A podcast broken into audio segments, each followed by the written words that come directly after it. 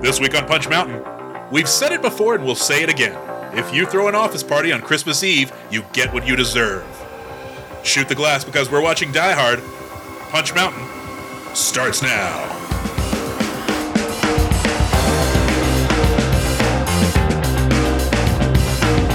Hello, and welcome to Punch Mountain, the podcast where we review action movies one by one to discover the definitive ranking of action movies. Not determined by us, no, no, no, no, no, but by the action gods themselves. We don't make the mountain, we just climb it. My name is Mac Blake. I'm joined as always by a man who's partial to Roy Rogers' chicken, Mr. David Hada. David, is that true? Well, Mac, I think you're talking about Kenny Rogers Roasters as opposed to Roy Rogers Hamburgers, but either way, I like it all, man. The Roy Rogers by my house in Burke, Virginia had fried chicken. And I'll take this argument to the grave, David. Actually, now that you mention it, didn't Roy Rogers have it all? I feel like I, the one time I was in Washington, D.C. for my eighth grade field trip, I feel like I had roast beef there, which I enjoyed. Maybe Roy Rogers got bought by Hardee's. And so then the Roy Mhm. Rogers became a Hardee's. And now there's this weird do Hardee's still exist? Or did they finally be like, fine, Carl's Jr., have your way with us? Hardee's has the East Coast, mostly the Northeast, and then uh, Carl's Jr. has everything else.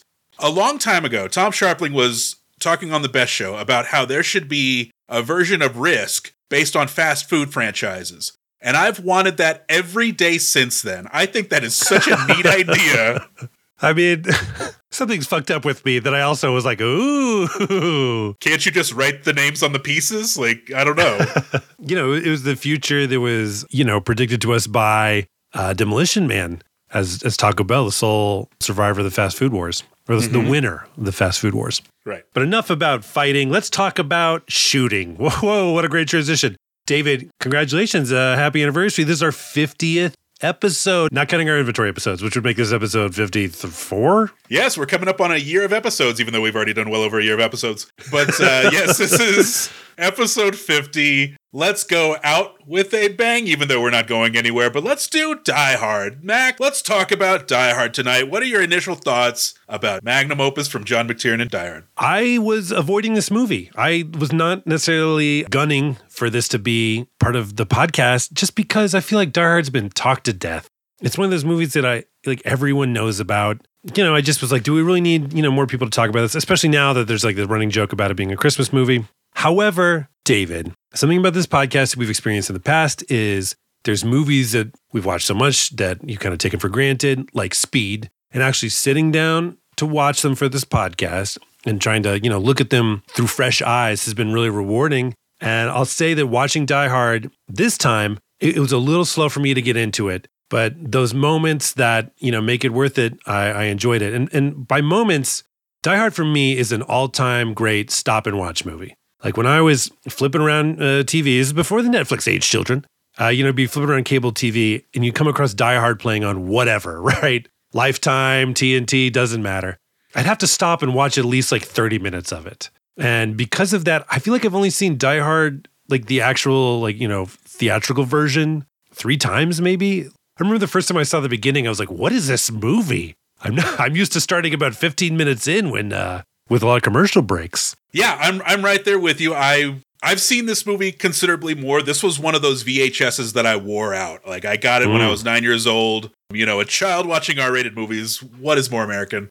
But I watched the heck out of it. Same thing as you. When it became a cable TV staple, whether it was TBS, TNT, USA, whatever, if it was on, I was watching at least a little bit of it. But then the Die Hard as a Christmas movie crowd started to become more popular. That sort of stole my enthusiasm a little bit, and I was just I put Die Hard on ice for a while because I let the chuds have it for a little bit. But like you said, the magic of the mountain is that we get to sort of bring these movies back to life in our eyes. And I have to tell you, this is still one of the all-time great entertainments. Like this is one of the most satisfying movies you will ever see in your life.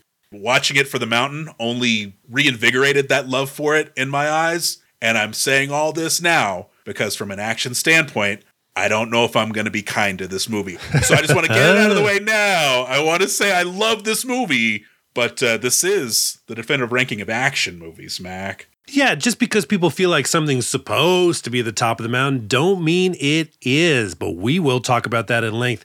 But David, let me ask you this: How did you watch the movie this time around? I watched it through a streaming site, uh, not a branded one. I just decided not to pay four dollars for it. I had to sign up for like an AMC Plus free trial, and because of that, there'd be times in the movie where it would fade to black as if it was going to go to a commercial break, but then immediately come right back in. So it felt weird. As far as I could tell, nothing was cut out. You know, it still had all the swear words that one uh, nudity shot, Ellis doing cocaine. But mm-hmm. uh, be- but because to me this is such like a cable TV staple, as you mentioned, it felt appropriate. Even if uh, occasionally the movie stops so we can get an ad for um, oh I don't know Discovery of Witches or whatever AMC show uh, the, you know, Daryl Dixon's uh, Walking Dead world or whatever that spinoff is called. Who cares?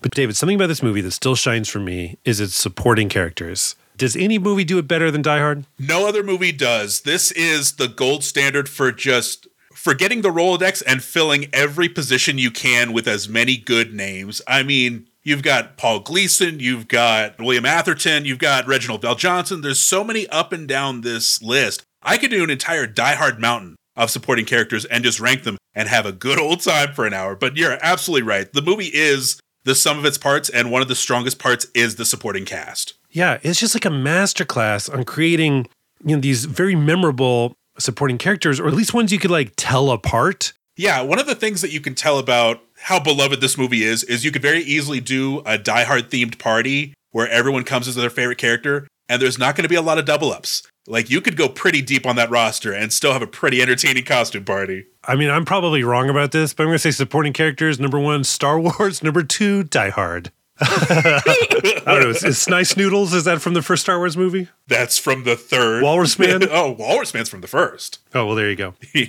but you mentioned it, David. This thing is directed by John McTiernan, a veteran action movie director. And I was looking at his IMDb. For some reason, I assumed the Die Hard came out before Predator, but not the case. So he McTiernan did Predator with Arnold Schwarzenegger, you know, a big successful movie with a big action hero. And then he's after that, he's like, I'm gonna roll the dice on this dude from Moonlighting. Sean McTiernan was on a nice little roll because this is 87's Predator, 88 is Die Hard, 90 is gonna be The Hunt for Red October, which is another make Alec Baldwin an action star. Okay. Yeah, this is him saying, I am a phenomenal action director. I don't particularly care for Predator one way or the other, but you can't deny that the one two punch of Predator and Die Hard is a very strong one two punch. Yeah, I mean, watching this movie and like the cinematography and the way that he, there's like some sort of a, I don't know, I don't know if I'm going to use this word right. There's some verisimilitude to the action. Like everything seems like grounded and weighted in the real world. Like just, I don't know. There's a lot of things. This, this movie looks good. That's what I'm trying to say. It looks fucking good.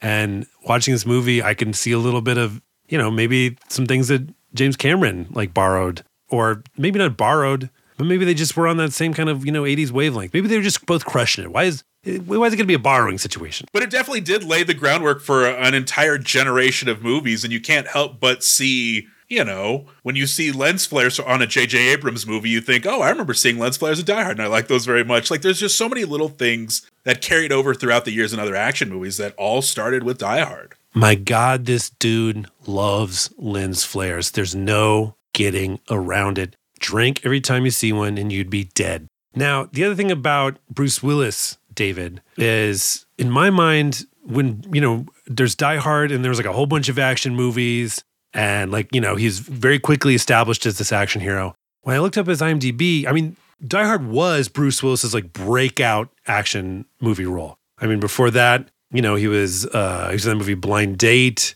You know, he was obviously you know in Moonlighting. He was trying to get a musical career going for himself. But if you look at it like there's Die Hard in, in 1988, and then after that, yeah, he's an action hero, but his action hero career gets like very slow rolled. Because mm-hmm. then Die Hard 2 is his next one in 1990, and then I would call Hudson Hawk a comedy. And then The Last Boy Scout is in 91. And then his arguably his fourth action movie, Striking Distance. I mean, by the time he makes Pulp Fiction, you know, you think of Bruce Willis as like this, you know, action hero, but he's made maybe, let me see here, one Die Hard, two, three, four action movies at that point. Here's the thing about Bruce Willis, though. I feel like his career relies on a little bit of luck because if you look at the at the roles he picks, you know, Hudson Hawk being a very good example where he's riding the wave of Die Hard popularity. Hey man, what do you want to do next? Oh, well let's you know, let's flip the genre on its head and do an action comedy. Or, you know, let's toll on the on the Look Who's Talking series for a little while. Let's do Bonfire of the Vanities now that I'm looking at his IMDb. Like,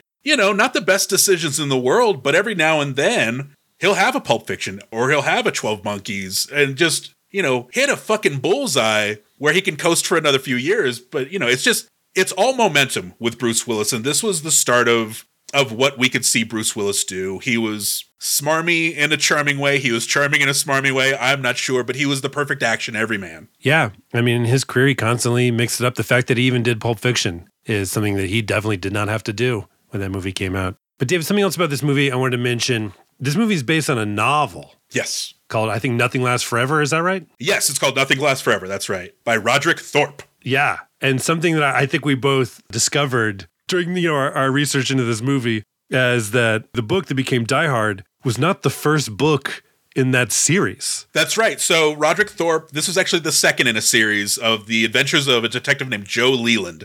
Uh, the first book was called The Detective, which was later made into a movie. Mac, do you happen to know who played the detective? I sure do, David. It was Mr. Frank Sinatra. That is right.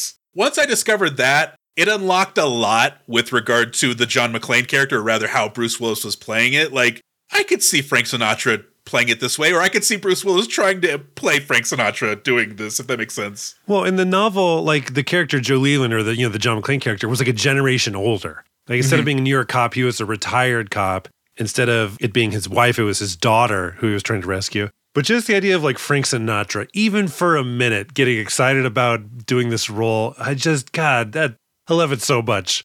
Like he gets a phone call and he's like, "They're making a movie out of Nothing Lasts Forever." Time for fill those Joe Leland shoes again. Bada bing, bada boom. You get in the annex, pal. I'm not getting in those annex. Yeah, no bloody feet for me. What kind of broad does he screw? All right, we got to get uh, Johnny Cash and Kris Kristofferson together with uh, Frank Sinatra one of these days.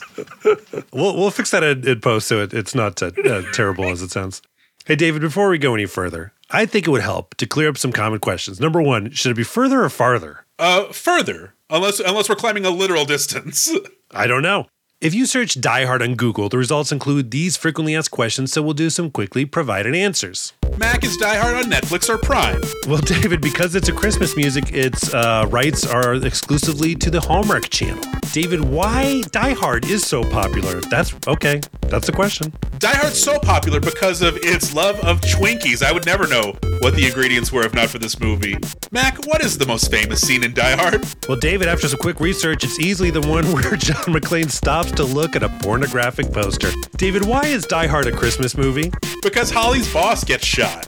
Oh my goodness. Oh, bosses. You you're you're doing okay, bosses. hey Dave. before we dive in the story of a man trapped in a building on Christmas, let's check in with two friends whose most harrowing Christmas is when they were trapped with their own fucking families. David Hata, I'm talking about us. It's a friendship check-in. Uh, David Hata, how are you? I'm doing all right. I just need to make some calls to my parents after this episode airs. but I'm I'm doing okay, Mac. You know, I often struggle with uh, with what to talk about on these friendship check-ins. I don't do much in my life, but Mac, I got NBA League Pass, so get ready for the next six months of telling you about halftime shows. I love it. so I was watching, you know, so I'll just have NBA games on. Now I'm trying to get back into the NBA. I've been away since, gosh, Yao and T Mac. It's been a good dozen years. So I, I, got NBA League Pass. I have League Pass money. So I was watching uh, the Sacramento Kings playing, I forget who, and their halftime show was a gentleman named Kristen Sandu. And his act was taking those foam rollers that you use to like stretch out your back or whatever, sure. just like those hard foam rollers, and balancing on them. He brought out four ultimately. He started with two and he balanced like one on top of the other, and then he stood on that on like a tray and it was, oh, and then he gets the third one out. Oh, the fourth one. Here's the thing though. One, it took so stinking long to set up that he, mm-hmm. like, all of the enthusiasm evaporated from the stadium when he was like, oh, wasn't that impressive? Two. Now just give me a minute and a half. I'm just going to do three. And like, he would have to set them up, balance them, that sort of thing. It was really embarrassing for Kristen Sandu, but then he gets to the fourth foam roller and then he balances on top of that and like, I've been chiding him this whole time, but once he gets to four, I think, what if today's the day? What if today's the day that he falls and it's on television and he just dies in front of all these people? And I'm watching him balance on these four rollers and I'm thinking, this is exactly what he wanted. He wanted me to think that he was in peril and to have my attention diverted to what he was doing. So you know what, Kristen Sandu? I'm saying it publicly. You win. You got me. So uh, everybody, go check out Kristen Sandu next time he's in town. Yeah, you know he's hanging out at the uh, Sacramento Hilton bar later that night, and he's like, you know what? The secret is is those uh, those chumps out there. I call them chumps. They want to watch me fall. Well, those assholes could choke on my foam rollers because I'm Christian Sandu. Christian motherfucking Sandu. Right? Something like that. Yeah, something like that. Mac, how are you? I am doing good, David. Look, I know what we all think. I'm some sort of Superman. No, David, I'm I'm like I'm flesh and blood, right? I'm prone to the same poor decisions and weaknesses of an average person like yourself. And so, All right. you know, like I, I like a lot of dumb stuff, right? And and I, I will buy my fair share of collectibles. You know, I own a Uh-huh. hot toy, and if you know what that is, it is not uh, something you fuck. It is a uh, it's something that fucks you. it, it it's, it's expensive uh, action figure is what it is of Spider-Man. Anyway, it doesn't matter. And I'm I something I'm not interested in is the Transformers. Uh, I liked them when I was a kid, but you know, just whatever. I'm you know, as an adult, that does not appeal to me. However, David, you know, over Christmas break, I follow these like toy accounts, and one of them was like, uh, "Oh, hey, uh, such and such is doing a, a sale on Transformers." And I was looking at it, and I was like, "Oh, look, they're re-releasing a figure that I had as a kid and quickly broke. Yeah, that's worth five bucks for me. I'll get that." And then there was like a modern sort of Transformer. It's like a, a studio series. It was a figure from the original animated movie that they are re-releasing, and and it, it looked cool. Because here's the thing: when I was a kid, David, is I don't know if did you ever play with Transformers? Oh, you bet I did. The manufacturer, I guess Hasbro, Mattel, Hasbro, right? Yeah. What they emphasized was the fact that these were working vehicles or whatever they were, and then they could transform into a robot. But the posability of the robot like did not matter. Like this, the one that I repurchased was a hot rod from the Transformers Oh, movie. okay. And once you transform into a car to a robot, the robot is just like a statue. Like its arms can kind of wiggle, its head does not turn, its legs do not move. You know what I mean? It, there's not a lot of Yeah. playability there. Which as a kid, I didn't give a shit. I just wanted to fight with robots, and so that always bothered me. But anyway, this other figure was of uh, the lady transformer from the movie. God, what is her fucking name? Arcee. Okay. I don't know. Hold on, gotta- my toxic trait of not looking it up. I got to give into it real quick and actually look it up. As the first transformer to to break the gender barrier. Uh, by the way, I like how Transformers were like, uh, let's have one that's a dinosaur. We'll have some that transform and they can like turn into other robots. And then like five years later, somebody was like, what if one of them's a woman? and they're like, um, I guess. Are we gonna have to pixelate anything? Okay, I guess not. Yes, Arcee was her name. The only way that I will uh, forgive Transformers for not having a female character is if, in the mind of the creators, they were all sexless, uh, androgynous robots. They're like, they're, it has no gender; it's a robot. But anyway, David, uh, I didn't know this about uh, modern day Transformers, but they are uh, fucking impossible. This Oh, one on really? the on the box, and again, it only cost me like five dollars. But in the box, it advertised like 19 steps to transform. Getting this robot from robot to a fucking car was twice as difficult as putting together like a you know an IKEA bookshelf.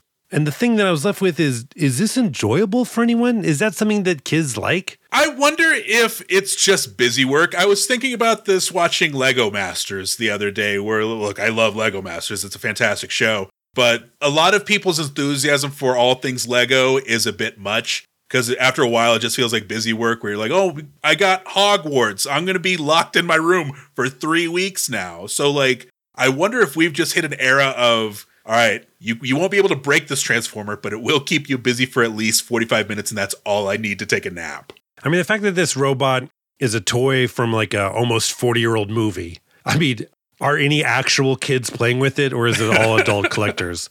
But in my mind, if you're a kid playing with this and you're like, oh no, here come the Decepticons, is my kid voice. Uh, we got to transform and roll out. Give me 30 minutes. You know, where I look at the instructions, fold this in here. Oh, it broke. That and it did. It did, by the way, the arm snapped off so easily. Wow. Which I don't know if that's a poor toy or if that's just me, like, you know, like a Mongo. What was the name of the strong guy from uh, uh, Blazing Saddles? Blazing Saddles, Mongo? Mongo. Yes, yeah. Yeah, Mongo. There we go. Yeah, just there's two wolves inside of us, David. One of them is named Mongo. but anyway, uh, Transformers, uh, you, you're crazy. Go, you know, get out of here. Okay, David. Looking at my watch, it is now fallen off of Nakatomi Tower. Does that mean it's time to do this thing? Max, stop making fists with your toes. We're going in. Okay, David, in case someone has not seen Die Hard in a while, or for some reason they are not familiar with it, but they like action movies enough to listen to this podcast, it could happen. Just a level set. Could you give the back of the box description? Of course I can. High above LA, terrorists have seized a building, taken hostages, and declared war. But one man has managed to escape detection an off duty cop. He's alone, tired, and the only chance anyone has. Bruce Willis stars as New York City Detective John McClane, newly arrived in Los Angeles to spend a quiet Christmas with his estranged wife, Bonnie Bedelia. But while waiting for her Christmas party to break up, terrorists seize control of the building. As hostages are rounded up, McClane slips away and, armed with only a service revolver, launches his own one man war. 1988, 132 minutes, directed by John McTiernan, rated R. Oh man, 1980 stand up comics must have had a field day with this movie. A New York cop goes to LA. Does he talk about the differences between the two? the only thing here that I, you could have left off for sure is he's alone, tired, and the only chance anyone has. I mean, look, we're all tired. We're tired 24 7. The fact that John McClane's tired, I don't, just, just drink a drink a cappuccino, my man. But part of what makes this movie work is the relatability, and I think this movie box is trying to send send that message by saying, "Hey, you've been sleepy peepee sometimes. Imagine having to fight off terrorists too." And you're like, "Oh, now I got to see this movie if I could stay up." Uh, yeah. Well, in that case, it could have been like he's alone, tired of his wife's constant nagging. the only chip. No, yeah, it was a fine back of the box description. Yeah. But David, let's do it. How's this movie start? Mac, this movie starts in an airplane where New York cop John McClane, played by Bruce Willis, is flying to LA to see his family for Christmas. John gets picked up by the limo driver Argyle, played by De'voreaux White, and is taken to Nakatomi Plaza and the office Christmas party of his estranged wife Holly, played by Bonnie Bedelia. While John and Holly figure out where John is going to sleep on this Christmas Eve, a couple of basketball fans enter the building and what? Shoot the security guards! Something ain't right at Nakatomi Tower. All right, Mac. So this movie starts in an airplane. It's not Die Hard 2 yet, it's Die Hard 1. But something I always noticed, and I think everybody notices, how wide this movie is.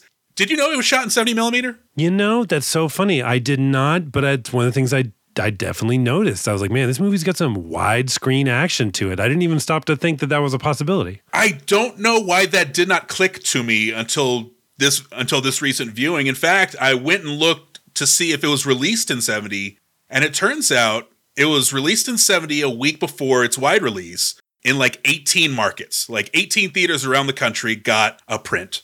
So you have to imagine 18 prints out there, plus they probably struck another two for the archives or whatever.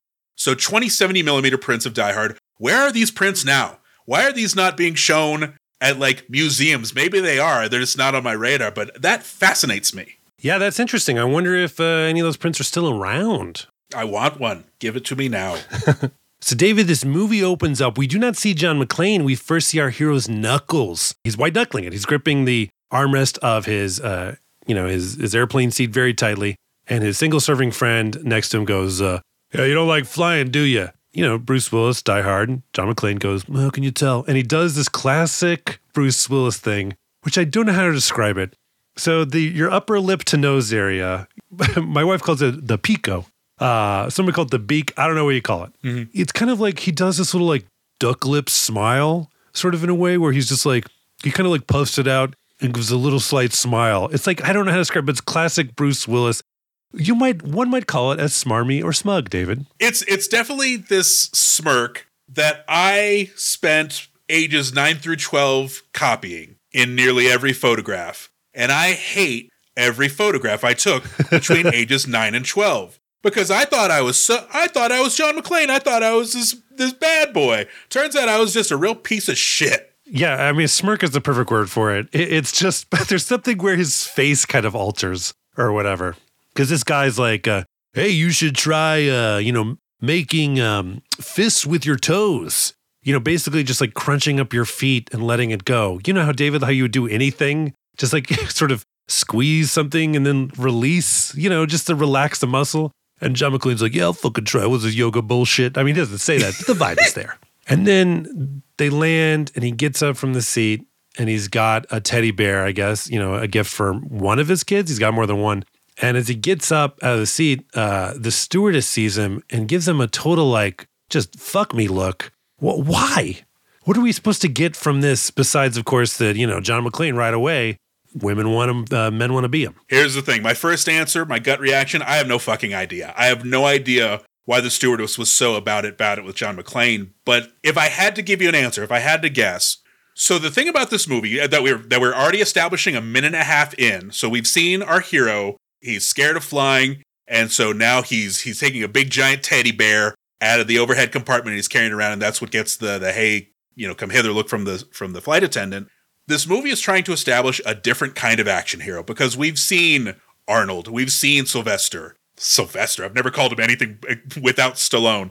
but we've seen all these muscly action heroes who are too cool for everything and too macho for everything. But already we've got a vulnerable action hero. He's afraid of flying. He doesn't mind carrying a teddy bear. It's going to be a, a running theme throughout this movie where he is the everyman. He is vulnerable in ways that we've never seen an action hero. And I think this is one of those ways that the movie rewards him for being a, a sensitive guy. Like, hey, you carry teddy bears? I'm gonna fuck you rotten once we get off this plane. Yeah, he's the everyman that every woman wants to smash, I guess. the theory that I landed on is she was attracted to him and was just about to say, "Hey, you look like the guy from Moonlighting," but uh, you know, they, I guess they cut that part out. But David, in case you were wondering if this movie was set in the 1980s or not, uh, do not worry because uh, John McClane brings his service revolver on the airplane. People are smoking at the airport. It is the 1980s. And David, look, when we the very first episode we did was The Rock, right? Mm, right. When the movie's title card appears on screen, it's like cut out and then uh, filling up the letters, you know, it's like negative space or whatever. And filling up the space where the letters uh, of the title are is like a wave of fire. And there might have been like some sound effect. You're like, oh, hell yeah, I'm so pumped for this movie. Uh, Die Hard begins with the tiniest little Die Hard logo slowly coming together in the middle there's like a cool sound effect, like a gong, but it's just it's why is it so fucking small? And especially if you imagine seeing that in 70 millimeter, where it just takes them like forever to get to the middle of the screen. Yeah, clink, the die on the hard meet in the middle. It's uh, it is underwhelming. That's my first punch up. Let's go back and make this Die Hard logo bigger than fucking life. I want like a THX, you know, uh, beat drop with that thing. It's like just I want to Oh, then I'm going to smash my brain open. but David, the reason why John McClane is in LA is to hang out with his family. His family, of course, uh, you know, his wife, Holly Gennaro, Holly McClane, she is at her job's Christmas party. And right away, David, they're holding this Christmas party on Christmas Eve. So fuck this company. Why would you do that? It's Christmas Eve. Don't make a mandatory gathering on gathering on Christmas Eve. I, I have to imagine that's just for the movie. And I don't know if that even makes sense to say that out loud, but like, but I don't know if this movie would have had the same weight if it was just a random December 16th. Uh, does that make sense? It, there's something weightier about it being Christmas Eve. Yeah, I'm, I'm not faulting the movie. You know, sometimes movies will be like, oh, well, uh, their decisions or to streamline the plot feel like a little cheap. It doesn't feel cheap here. You know, it just makes me hate this company, I guess is what I'm saying. Sure. But I have to imagine also that there's an office party on Christmas Eve because everyone's making so much bank that they are truly appreciative of this job, which raises the question, Mac. We go to Nakatomi, we see Holly Gennaro's office, we see this skyscraper that's being built for the company. They had a record year. She gets a watch here in a little bit. Mac, do you make more now at your job than Holly made in this movie? What do you mean? So pick a number in your head, how much you imagine Holly is making in a salary at this job? I want to say no, David. I mean, because even in 1980s dollars, like you know, this company it is. Uh, it looks like it's making bank, and they're like 1980s Reaganauts. I, you know, you get the sense that they might be underpaying Holly because they're shitty. But uh, I'm gonna say that she's. I'm gonna say no. I'm gonna say she's really just raking it in. Why? What's your vibe? Oh, no way in hell. There's no way in hell I'm making anywhere near what she's making. And normally I have fun with that game because 40 years have passed, uh, nearly from the time this movie was made to now. Uh, I was hoping I would gain some ground, but no, Holly is boat racing me. I'm never going to catch up to her. But when we first see Holly, with the camera's kind of following around Mr. Takagi as he addresses his Christmas party. And then we kind of get a slow zoom. Everyone is at the party. Someone's still working. Turns out it's, you know, Holly. And I got to say, this is that moment where I was like, John McTiernan, you're a pretty good director. There's something to Die Hard that's not just the fact that it's a Christmas movie and Bruce Willis. John McTiernan is kind of like the forgotten person when you talk about Die Hard a little bit. I feel like if you talk about it as a John McTiernan film, that's like the third, fourth way you would talk about it. You'd be like, oh, Bruce Willis, oh, Christmas movie, oh, Alan Rickman as Hans Gruber. And they're like, oh, yeah, John McTiernan directed it. I know he got in some weird trouble, with some blackmail. That's for you to look up, listener. I don't remember what it was. But yeah, movies is interesting. No, you're absolutely right. This movie, this is a very kinetic movie. And, you know, I think that's why it lives on in our minds as perhaps more of an action movie than it, than it is, is because it just, it always feels like it's in motion. It always feels like whatever is happening, even if it is a conversation between Holly and Hans Gruber later or anything like that, it feels important. John McTiernan has a way of making these scenes feel important and, and good for him. But as Holly's walking through the office, she's approached by Harry Ellis, basically the prototype character for every person who's in Wolf of Wall Street. He's your awesome, like, uh, you know, slicked back hair, lives for New Year's Eve, sloppy steaks every Saturday, just like coked out 80s Reaganomics. And he comes up to her, Holly, and he's like, he's like, hey, what about dinner tonight? Which, by the way, just a total cokehead move. It's Christmas Eve, all right? Hey. They're at an office Christmas party. Hey, you got any plans? What about after? It's Christmas Eve, Ellis. Yeah, he clearly is like, I'm horny, want to fuck? And like, that's the best he could do. What, what about dinner tonight? First of all, let's put some respect on Hart Bochner's name. If we're going to accomplish anything with this episode, we need to give credit to the unsung heroes of this movie. Ellis is an all timer as far as characters oh, go. So good. So good. I mean, up there with Bill Paxton in True Lies, just that smarmy, shitty but charming. Uh, it's it's terrific. I, I I'm such a fan of this character. Yeah, Ellis is great. However, the fact that he's like so openly hitting on Holly, it did kind of uh, bum me out a little bit because you know that Holly's got to put up with this kind of sexual harassment bullshit like all the time. Like it just feeling that vibe, I got depressed a little bit uh, for Holly. I mean, the fact that Ellis is making being so bold about it now, you, you uh, hopefully it's just because he's coked out of his mind. You know what I mean? It's not it's not an everyday thing with him. Yeah, hopefully he just wants a Christmas toss. But then again, he'll probably be carrying around the mistletoe through March. Yeah, this guy sucks. Which uh, the fact that he sucks in such a unique way does make him, of course, a standout character. But uh, Holly calls her uh, maid, her you know nanny, I guess, who lives in her house. But she calls and she's like, "Oh, did um did my husband, Mr. McClane, call?" And the nanny's like, "No, no telefono." Holly like is like, "Oh, okay." And then she has the picture next to her desk of her family, including John, and she like turns it over and sort of like disgust. But when John arrives in uh, the LA airport, picking him up is his limo driver that the I guess the Nakatomi Corporation provided for him. And the limo driver is uh, Argyle, which I know is Aristotle from Head of the Class. David, how do you feel about Argyle? I love Argyle too. Argyle's going to be played by De'voreaux White. So here's the here's my journey with Argyle because since we are watching this movie for the mountain, I, I decided once and for all I'm going to figure out what his name is because I had always assumed it was Argyle because I had never heard of anybody named Argyle before but it certainly could have been Argal and I just misheard it, or it could have been something else and I just misheard it. So I look up on IMDb, see it's Argyle, see De'voreaux White and his name and his credits or whatever. I open that up. He's also in the Blues Brothers. He's the kid who's reaching for the guitar in Ray's music shop, and uh, Ray Charles shoots at him with a gun.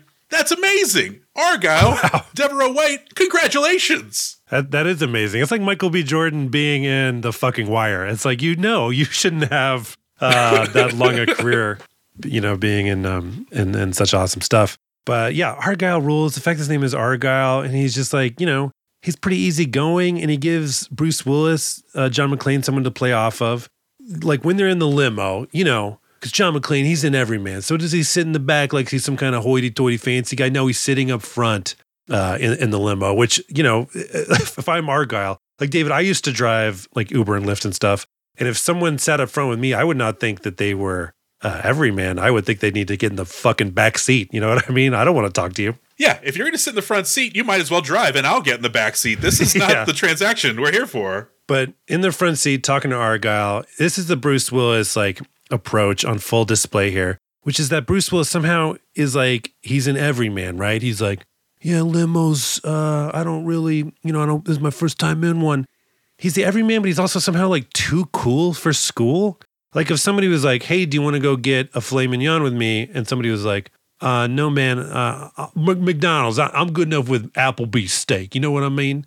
but to take that approach of like, you know, I'm I'm an Applebee's Burger King guy and somehow make it seem like you're a fucking idiot for asking. I, that's does this make does this tracking at all? He manages to be blue collar and also too cool. pulling it off is is the key word there, you know, or is the key phrase because that's part of who the character is. He is someone who, by all outward appearances, is too cool for school. He's too cool for the room. He's looking around at California and just sneering at it. But he also realizes he's a total fucking lunkhead about a lot of things, and maybe he shouldn't be putting on these cool airs if he's just this vulnerable guy. Again, going back to the thesis statement of this movie being that it you know it's not your daddy's action hero he is a guy who's trying to save his marriage as opposed to just ah, i got the wife at home and she wants me to quit being a cop but whatever i'm just going to keep being a cop no this is bruce willis john mcclane being a vulnerable action hero and i think only bruce willis could pull this off Yeah, and the fact that it's set in L.A. amidst uh, a backdrop of you know what we could tell was like you know uh, uh, high flying corporations, especially since it was the 1980s when the rise of Japan's like technological superiority was definitely viewed with like a healthy dose of like racism, I guess. The fact that like it's a Japanese corporation, which changed from the book. The original novel was, I think, it was like an oil company. You know that I don't. That was not you know by accident. But speaking of of uh, the Japanese corporation, the head of this office is a Mr. Takagi, and John McClane walks in, and Takagi like greets him, and he's like, "Tell you what, let's go try and find your wife." They go to Holly's office. Who's in Holly's office? It's not Holly, David. It's Ellis. And what is he doing? Ellis is doing lines of coke. It's Christmas Eve. Why not have a snowball fight? So, you know, he's doing some lines. Here comes Takagi. Here comes John McClane. And Takagi says, Oh, Ellis, meet John McClane, Holly's husband, the police officer. Great wing work by Mr. Takagi. He absolutely did not need to do that, but he did that. That's a fucking bro right there. Yeah, and it, I think in the movie he says something like um, Ellis is in charge of uh, you know international developments. John McClane's like he missed a spot just talking about his like coke mustache. But in the script, he's like the John McClane character goes, um, "Oh, you must have closed that Bolivia deal." I was Bolivia famous for cocaine, I guess. Oh, the Bolivian marching powder made famous by uh, Bright Lights Big City. Oh, that's true. That's true. Uh, okay.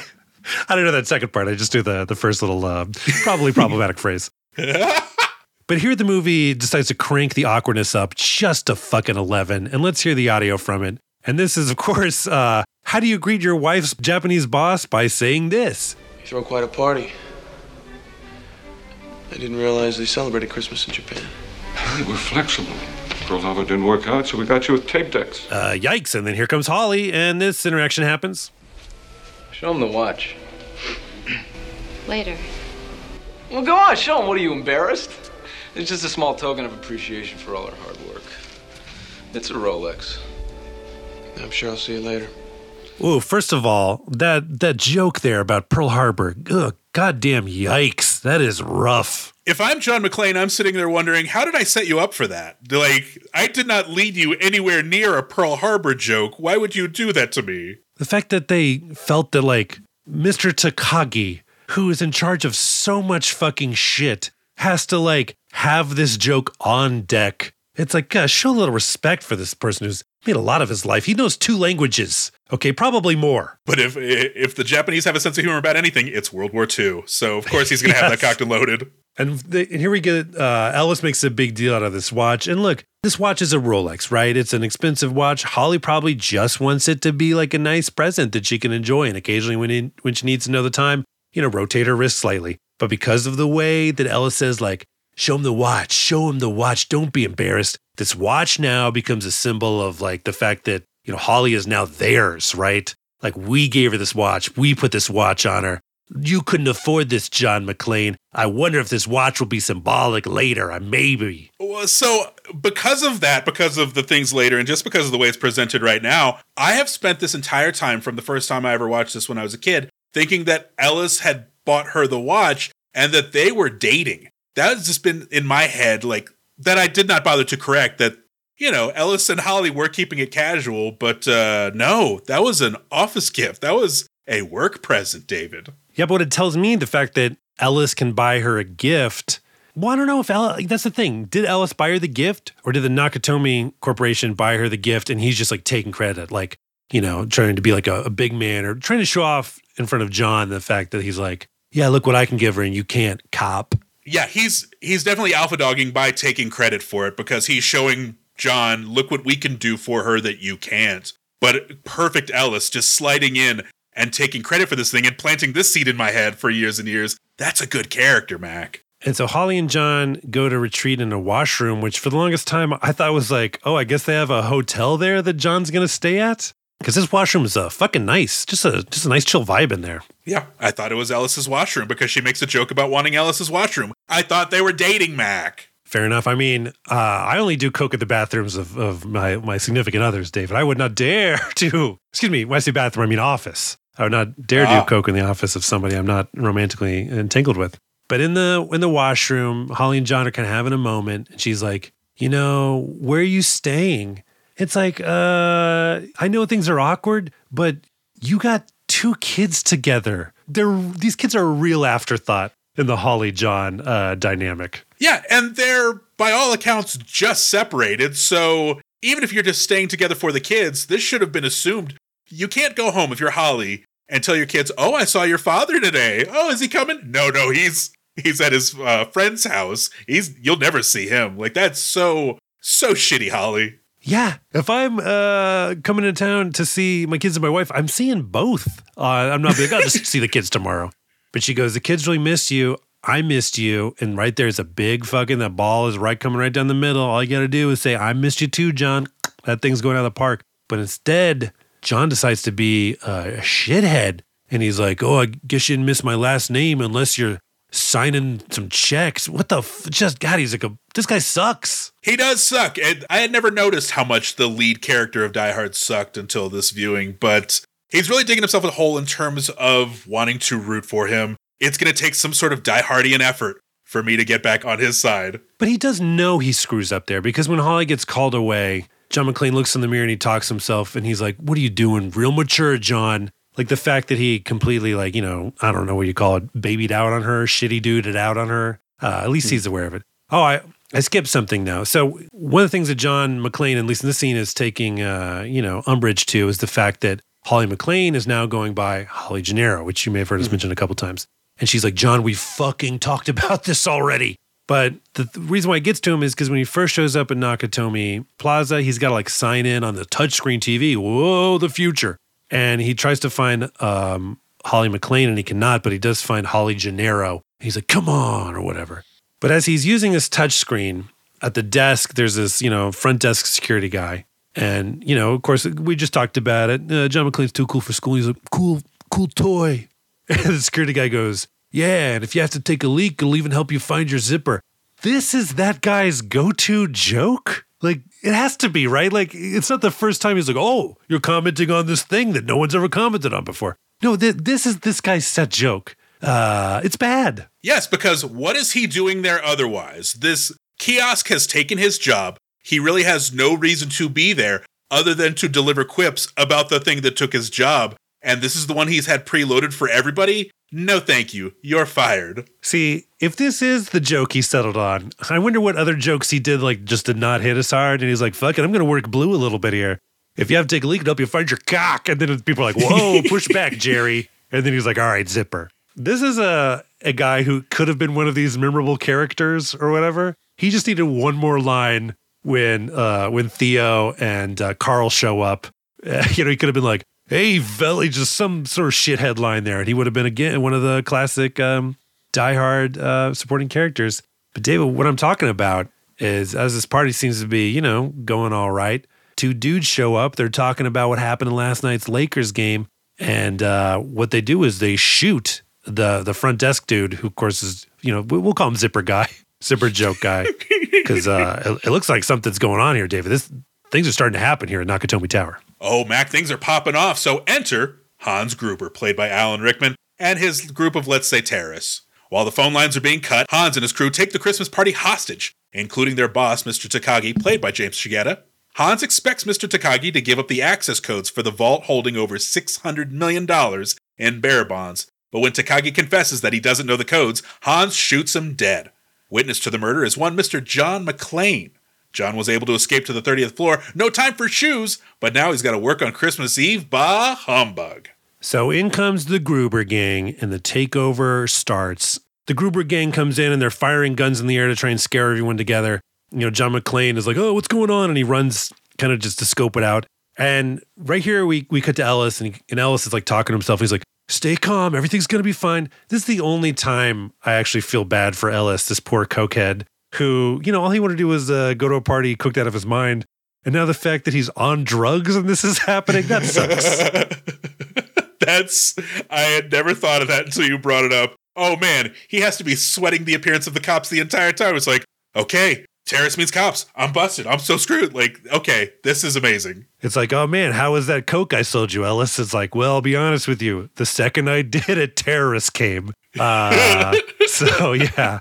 So yeah, my, his buzz uh, was killed. But but David, you know, John McClane was like, oh, son of a bitch, it works, was making those fists with his toes, like his little seatmate told him. And so when the shooting starts, he's he is uh, barefoot. He's barefoot in the bathroom. He has no time to to put his shoes on, so he runs out of the the bathroom. He runs out of the thirtieth floor and up the stairs. And Mac Blake, I want to establish something here in the grand tradition of Han shot first, in the grand tradition of there was plenty of room on that door for both Rose and Jack. Mac, John had plenty of time to put his shoes on. Let's stop lying to ourselves and pretending that he was so rushed that he couldn't have put shoes on. He absolutely could have. Yeah, the story needs to be here that he was so flustered that he forgot to put his shoes on. But I feel like one step on that cold 1980s corporate floor, he would have been like, oh, cold, I need my shoes, or at least some slippers. Here's my punch up then. My first one's going to be let's have more of a Tex Avery John McClane. I want to see like exaggerated, like whoop, whoop, whoop, whoop, like you know, sort of uh, tapping around, uh, hippity hopping on his feet, and then just indecisively running up the stairs. And look, Bruce Willis is great in this movie. And matching Bruce Willis and probably even besting him is Alan Rickman in the role of Hans Gruber. Uh, easily one of the best, you know, action movie villains or just any kind of movie villain because, you know, he's everything you want a villain to be. Uh, you know, short of being like a physical threat to John McClane, he's smart, he's engaging, and he's fucking funny. And I think this is the first time I had ever seen Alan Rickman. I don't recall anything before this, but man, Alan Rickman was born for this role. Like, I could easily pull audio for every time he talks and just say, hey, listen to this. Listen to this Alexander line. Hey, listen to the way he says it's Christmas. Like, I love it. Alan Rickman, top notch. He is uh, an essential part of this movie. Yeah. He's kind of got a way of like talking, like visually, his mouth is like doing something interesting too. I don't know how to describe it. But yeah, he's great. He's super funny. And, and the fact that there's like a little bit of a turn here where you, you know he starts off thinking he's a terrorist but and really he's just there for for money. Uh, you know that's that's interesting too. But as the gruber gang settles everyone down they're like we're looking for mr takagi. And this gang knows everything about mr takagi except what he fucking looks like. They give his like complete bio some stuff that like i don't even was that in an article? Did you talk to his mom the research is impeccable, except you never asked for a fucking photo because they cannot find him. I think this is the one bit of hubris on the Hans Gruber gang's part because they probably thought painstakingly about every little aspect and then they said, okay, when we go get Mr. Takagi, he's going to be the old Asian guy. And then they get there and there's like five or six old Asian guys and they're like, uh, let's stall. Let's see if we can guess who one of them out of here by by saying more stuff about them. And this movie is like, you know, 2 hours long and it's weird to say this about Die Hard, but it's very economical sometimes with the character moments. Like when, you know, Hans is like, you know, Mr. Takagi, looking for a Takagi, and Takagi's in here. Holly reaches over and like puts her hand on Mr. Takagi's arm as if to say, like, no, do not go forward on this. And in that moment, it tells you like a lot about Holly. Like, number one, the fact that she's not like fucking freaking out. The fact that she has her head about her enough to tell Mr. to like try to protect her boss. You know, mm-hmm. it tells you that like, you know, she's cool, she's calm, she's a leader. And you might be feeling weird about this job. Like, oh, uh, she only wants it because of the money. They don't get her here. I'm I'm on John's side. Boo, I hate the way uh, Japan and Los Angeles. But like the fact that she cares enough about Mr. Takagi to like protect him in that moment, I care about Mr. Takagi in that moment. It's like a very quick, very small thing but it, it says a lot about Holly and her relationship to her job. I, I loved it. Yeah, I, I thought Bonnie Bedelia was great in this in this movie. I thought Holly is a great role. she is the perfect complement to John McClane, where John McClane is more of a hothead. She is calm and cool. She is confident in her own right, you know, as evidenced by her traveling across the country to to take this job. But no, I, I thought they did a fantastic job by not making her a pushover and making her strong in her own right. And yeah, just for in case anyone is curious, I'm totally Team Holly, okay? Because she moved to take this job, which probably pays a ridiculous amount. And uh, there's no way that John McClane's New York City cop job pays more. And it's also more dangerous. It's just the fact that that's his whole identity. I can't envision a world without that. I'm not moving, Holly. I'm, I'm, go ahead and you do what's best for your family, and I will do what is best for me. But Mr. Takagi does, uh, you know, say like I'm Takagi, and they go into this room, you know, and after some very funny uh, jokes about where Hans Gruber is like, I could talk about industrialization and men's fashion all day. However, I got to get down to business, and they look up something on a computer. Now, David, one of my favorite things for movies is how loud computers are. Let's hear a little bit of uh, this computer here.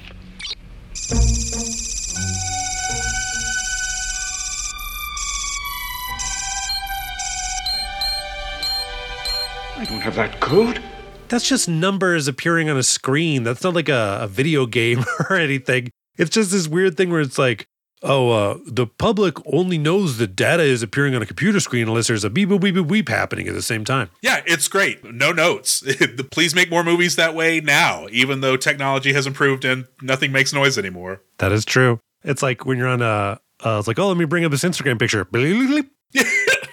so here, Hans Gruber's like, yeah, Mr. Takagi, we, we want the fucking $600 million in bearer bonds that are here. And he's like, we're not terrorists, we're just crooks. And he's like, now there's some locks here to uh, this vault, and we need the code. You'd save us a lot of time if you gave us the code. What's the code, Mr. Takagi? And Mr. Takagi's like, oh, I don't, I don't know the code. And you know, he's like, uh, I'm gonna shoot you if you don't give me the fucking code. And Mr. Takagi's like, I don't know it. And they fucking shoot Takagi David. Do you believe that Takagi really did not know the code, or do you think he was just bluffing, not believing that Hans Gruber would actually shoot him? That's a really good question. I don't think he knew the code. That is what my belief was when I first watched it. I don't think my belief has changed. I have to imagine that Takagi understands risk assessment and understands that, hey, if someone gets away with my bonds, they're probably insured. I don't know. Rich people have a way of getting money when they lose money. But no, I don't, I don't think he, I truly don't think he knew the code. Yeah, I, I don't know. I'm still on the fence. Like the way he was like, hey, come on, I don't know it. Call the chairman in Tokyo and he'll tell you. It's just, there's something kind of like fake about it that, you know, because I'd like to think that if he knew the code, he would not be willing to die for this company. But I, I don't know. I'm, I'm that's interesting. Listeners, uh, find us on Discord after this episode comes out. Do you think Mr. Takagi knew the code? But David, if he did know the code, and Takagi did tell Hans Gruber and gang the code they need to start unlocking this vault. Do you think Hans Gruber was going to kill Mr. Takagi anyway? And I ask that because killing Takagi did serve a purpose beyond just like, you know, threatening and getting the code. It you by shooting the boss, it you know tells the rest of the hostages that we are not fucking around. Yeah, I get that, but if Takagi had lived, I think he could have done that telling too.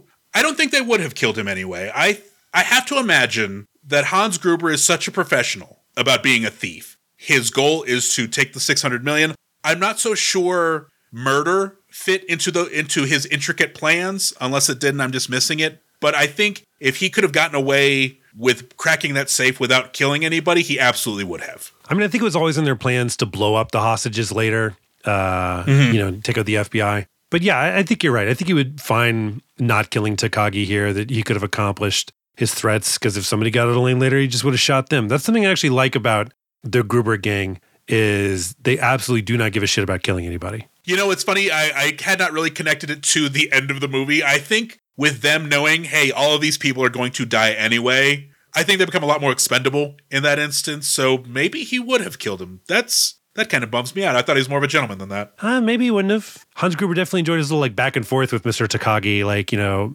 talk about suits and whatnot. So I think in terms of somebody who just likes to hear themselves talk, which Hans Gruber does, that uh, he would have kept Takagi around a little bit longer. But Max, something that drove me nuts about this moment where Takagi gets shot by Hans Gruber is that John McClane happens to be in the conference area too. He's rolling around on the floor playing pretend. but he's but he's startled by the shots and he says to himself, Argyle, tell me you heard those shots and you're calling the cops right now. And they cut to Argyle in the limo, blasting music and getting drunk. But I mean, come on. That line is clearly for the movie. You clearly want to check in on Argyle, but John McClane, you can't be this stupid. You can't truly think that someone is going to be in a parking garage and hear a gunshot 30 stories up and say, Hark, what is that? A gunshot? Beep, boop, boop, boop, boop. Like, come on, John. Yeah, but I mean, look, any excuse to check in with Argyle, uh, I'll take. Because what do we learn about Argyle? He's like trying to trying to make get a booty call, make it happen on his phone. His boss thinks he's on his way to Vegas, which I guess he doesn't have to drop off the limo first. But with the gang's hacker Theo, played by Clarence Gilliard Jr., working on cracking the Nakatomi safe, John gets to work killing terrorists. John sends a message on a body to Hans and tries to get help to Nakatomi. When pulling the fire alarm doesn't work, John goes to the roof to call for help and ends up in a shootout with the dead terrorist brother Carl, played by Alexander Godunov. After a harrowing escape down an elevator shaft, John kills a few more baddies and is finally able to get the attention of LAPD Sergeant Al Powell, played by Reginald VelJohnson, by dropping a corpse on his police cruiser.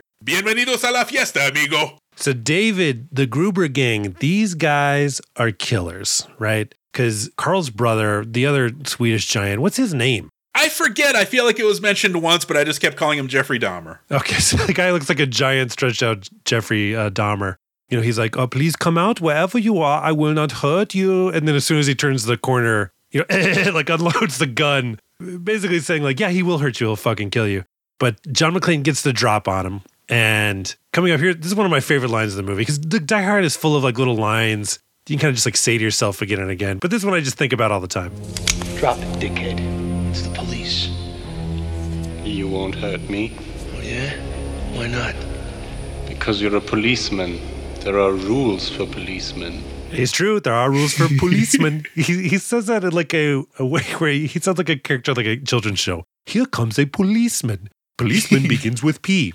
there are rules. Yeah. Here we have our first fight. It is not a full on action set piece, I would say, but it is a fight. And, you know, McClane here, he does win the fight, but he wins kind of like in an odd way. They both tumble down the stairs together, and he's holding on to not Jeffrey Dahmer's neck here, and that neck snaps, and so McClane wins. And so we're able to get like a victory from McClane, but it's still a victory that where he still feels like outmatched, right? Like if he had gone in there like, you know, John Wick style, like shoved a pencil in this dude's brain or uh, beat him to death with a library book, you would have been like, oh man, these bad guys are no match for McClane. But the fact that he kind of uh, pulls out like a surprise victory here, or at least like one, an unexpected one, you know, we, we get a victory from McClane and it doesn't, it- we still keep him as a severe underdog. Yeah, a lot of the John McClane action in this movie. How am I saying this? It it reminds me a lot of, or it feels a lot like an ancestor to Atomic Blonde, where one of the things we liked about Atomic Blonde was the way that movie was able to show fatigue and vulnerability and a humanness to actually getting hit and wounded and shot at and cut and stuff like that. This movie felt that same way to me, or at least this scene felt that same way to me, where, yeah, you're absolutely right. John McClane feels maybe not outmatched, but evenly matched. He definitely feels like he's in a fight. And then to tumble down the stairs and kind of get lucky. Like I remember that feeling of of luck when I first watched this movie was where by the grace of God, you know, thankfully Dahmer wasn't hanging onto your neck or you'd be dead. But that's the appeal of the movie. It's that hey, that could have been me falling down the stairs and narrowly avoiding death. Like that's that's what works about this movie. And McClane sends a message to Hans. He sends the body of not Jeffrey Dahmer down, and he famously writes on that corpse's sweater, ho ho ho, now have a machine gun. And look, this is a famous part of Die Hard, but I, I think it's interesting because it's not a move you're used to an action hero doing. Kind of like playing little, you know, taunting little cat and mouse games with bad guys. That's something that, like, oh, kind of John McClane can do because he's not some like honor bound samurai here who's like, you know, fighting a war of honor. He's trying to fucking, you know, get in these dudes' heads because he's uh, just kind of making this shit up as he goes. But as Hans and his gang are like talking to each other after seeing this corpse, you know, you see McClane, he's like, he's actually on top of the elevator, the car of the elevator.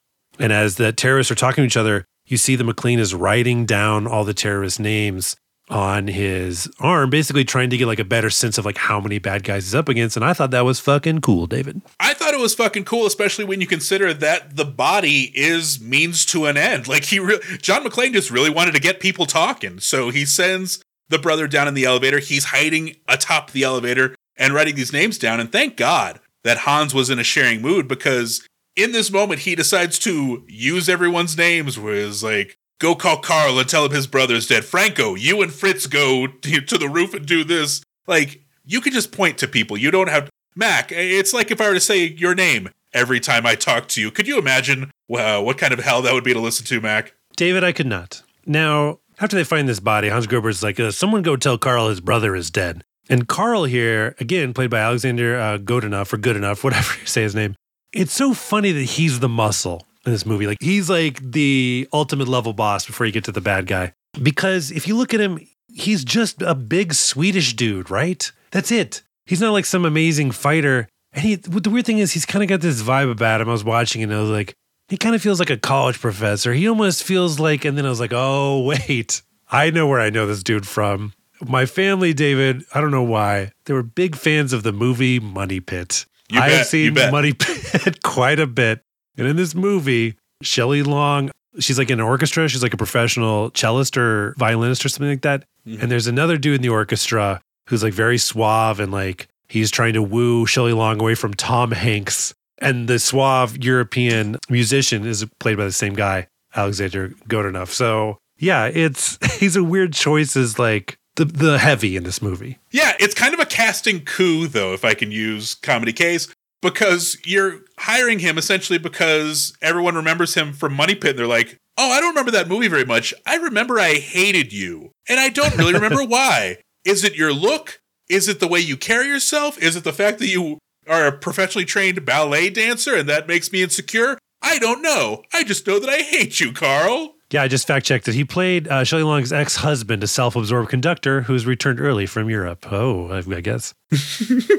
Wasn't Dolph Lundgren also like a, you know, something about him, like an unlikely action hero given his background? Was he also a dancer? Oh, I don't know. I think he ended up becoming a very good dancer. I know he like hosted a talk show in Belgium. Does that sound about right? All I know is that if you're a uh, very like masculine Scandinavian man, we Americans males are very threatened by you, and so you're like, oh, you're an evil person. It's like I just like I like watching butterflies, and I enjoy the collecting of stamps and possibly uh, some ballet dancing. And like, yes, save it, you evil fuck. It's the difference between the 80s and now as far as action movie casting, where, look, Mikhail Baryshnikov had more than one movie made where he was the star. That's bananas and should never happen. Is Alexander Skarsgård? I mean, he's another giant Swedish hunk or uh, Scandinavian hunk. Oh no, he's Swedish. Is he just a gentle soul who we've made be this monster in all these movies? If you're Nordic and have amazing calves, then we've got a, a stereotype for you. I was thinking I'd play like a, a university professor, and they're like, "Yeah, whatever, murderer."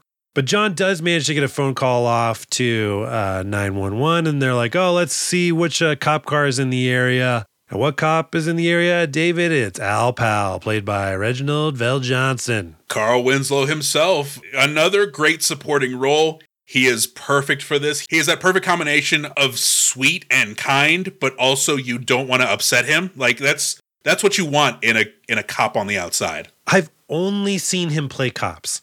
He was a cop in Ghostbusters for like uh, you know, like one second. He was Tom Hanks's cop partner in Turner and Hooch, and of course he was a cop on Family Matters. I think the reason why this guy got to play a cop so much is because this is what we we all want a cop to be like. You know what I mean? Oh, if he had shown up twirling a baton and just like telling people to run along, that's all I needed. That's that's that was the only thing left on my pleasant cop bingo card. Yeah, because he makes you feel safe. It's not like you know when uh, Harvey Keitel shows up at a cop, you're like, oh no, someone's getting shot and evidence is getting planted. but David, when we first meet, you know, Al Pal here, he's leaving a convenience store. And, and David, look, there's a piece of technology, I'm going to call it technology, that is referenced on a sign in this convenience store that I'm very interested in. Uh, Al Pal walks right past uh, some sort of sign that says, make your own milkshake, 99 cents. What? Now wait a second. He's in a convenience store and not the World's Fair, right? There's no reason this future technology should exist there. Yeah, how do you think that? I mean, it's probably bad, but at the same time, I can make my own milkshake. My own, I can, I can make my own milkshake. I'm not telling someone else to make it. Everything is there, so I make the milkshake. Why do we still have this? For less than 20 nickels, you bet I will. But if I had to guess, as someone who has worked with milkshake machines in the past, they never work. They always break. And if you put them in the hands of normies, they will not last 30 seconds. Ah, so it's like the same reason the the roads aren't flooded with DeLoreans, uh, because those, those 1980s efficients do not work. But as John McClane is on the roof uh, yelling at uh, emergency response operators here, the bad guys come on the roof to shoot him. It's our first full on action set piece that we'll call Roof Escape. And David, a lot of the action in this movie, it's not like a head to head fight for the most part. It's pretty much just kind of like John McClane surviving and trying to get away. The gunplay, we're not anywhere close to approaching like John Woo levels, but it has like a real panicky feel to it that I enjoyed the set piece. It's a terrific set piece in the sense that it fits with the movie. You know, all of the action in this movie, or rather, I should say, none of the action in this movie is a centerpiece. You know, John McTiernan didn't make this movie just for this fight or this special effect or this stunt. It all serves the movie and it blends seamlessly with the actual narrative of the movie. And I think that's why it works so well. You're absolutely right. It's it's perfectly tense. You worry about John McClane because he he's been established as a vulnerable human being, just like the rest of us. Like I remember being a kid watching this movie, and every time you're in a big building, you're going to pretend you're Die Hard, and this is just this is a movie that preys on the imagination of dudes, and this is one of those action set pieces that just feels like something you could pretend to be a part of. Just don't emulate it in front of Officer Al Powell, kids. That's all I gotta say to you. But David, it's fitting, you know, because the sort of panicky walls kind of closing and feeling this fight. The climax of this action set piece is not, you know, John McClane finally killing somebody. It ends in this elevator shaft where John McClane is like hanging by the strap of his machine gun, and that strap is like slowly coming off as he makes a last like breath, you know, grab at this air duct. It's a very tense scene. And you know, it's funny because we do tend to think of of action in terms of like, you know, violence or fighting. And the fact that a lot of very, the standout action moments in the this movie are stuff like that. Just like, you know, you have to pull off a jump, like you're swinging by a, a hose, a fire hose, and the, you know, you got to break through glass the very last second. Like it's, you know, it's like this uh, American Ninja Warrior obstacle course that, you know, John McClane has to solve in order to live. He's not easy to kill, David. He's not. He is not easy to kill, but also he's not Batman. Like there's there are some parts in this movie where you have to suspend a little disbelief. I think this is one of them where he's jumping from one air duct to another down an elevator shaft. Uh, there's another moment here where he he escapes by stopping a fan and climbing through the fan and then reactivating the fan. And Carl's just flummoxed by this. Like he has no idea how how this this human could have done that. But look, I love this movie a lot. There are a few moments in my notes where I had to remind myself he's not Batman. Yeah, I mean, the fact that he's able to hold on to this like this very small ledge, just the tips of his fingers. At least that's another punch up. If you wanted to put it there, he could just be like "flock," just something to indicate just how hard this was. Because he makes enough noise to where Carl is like he's in the you know he's in the elevator shaft. But of course, by the time he looks down there, he's already crawled. John McClane's crawled to an air duct. But while McClane is uh, crawling through the air ducts, uh, talking about having laughs in California, Al arrives at Nakatomi and he talks to the fake security guard, Eddie. Eddie, of course, famously looks just like Huey Lewis, but he is not. So Eddie's like, What can I do for you, officer? And Al's like, I, You know, I got some uh, call that something's going down here. And Eddie's like, Oh, we've been having problems with the system. Go ahead and take a look around. I'm just going to sit here and watch uh, USC versus Notre Dame on my, uh, my little guard station here it's like Notre Dame, uh, you know, is on top of uh, USC by a, by a touchdown.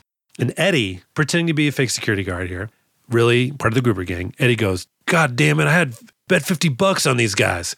David, did Eddie really have money bet on the game? Or was that just his character that he cooked up to blend in or, you know, have Al not think much about him? That is 100% a character he cooked up and a character note that he cooked up. He delivers it so directly that it feels like he's watching the game on tape. It feels like that game's not even on. He brought it with him just to have something to do. Like, I don't know, but but yeah, there's there's no way he was betting on that game. I think that's something Hans coached him on. I mean, I, I get the feeling that Eddie was like a, he wasn't using a fake voice. He was some like Southern dude or something like that. But yeah, it's almost like Terminator level of like, Wolfie's fine, dear. Why don't you come home?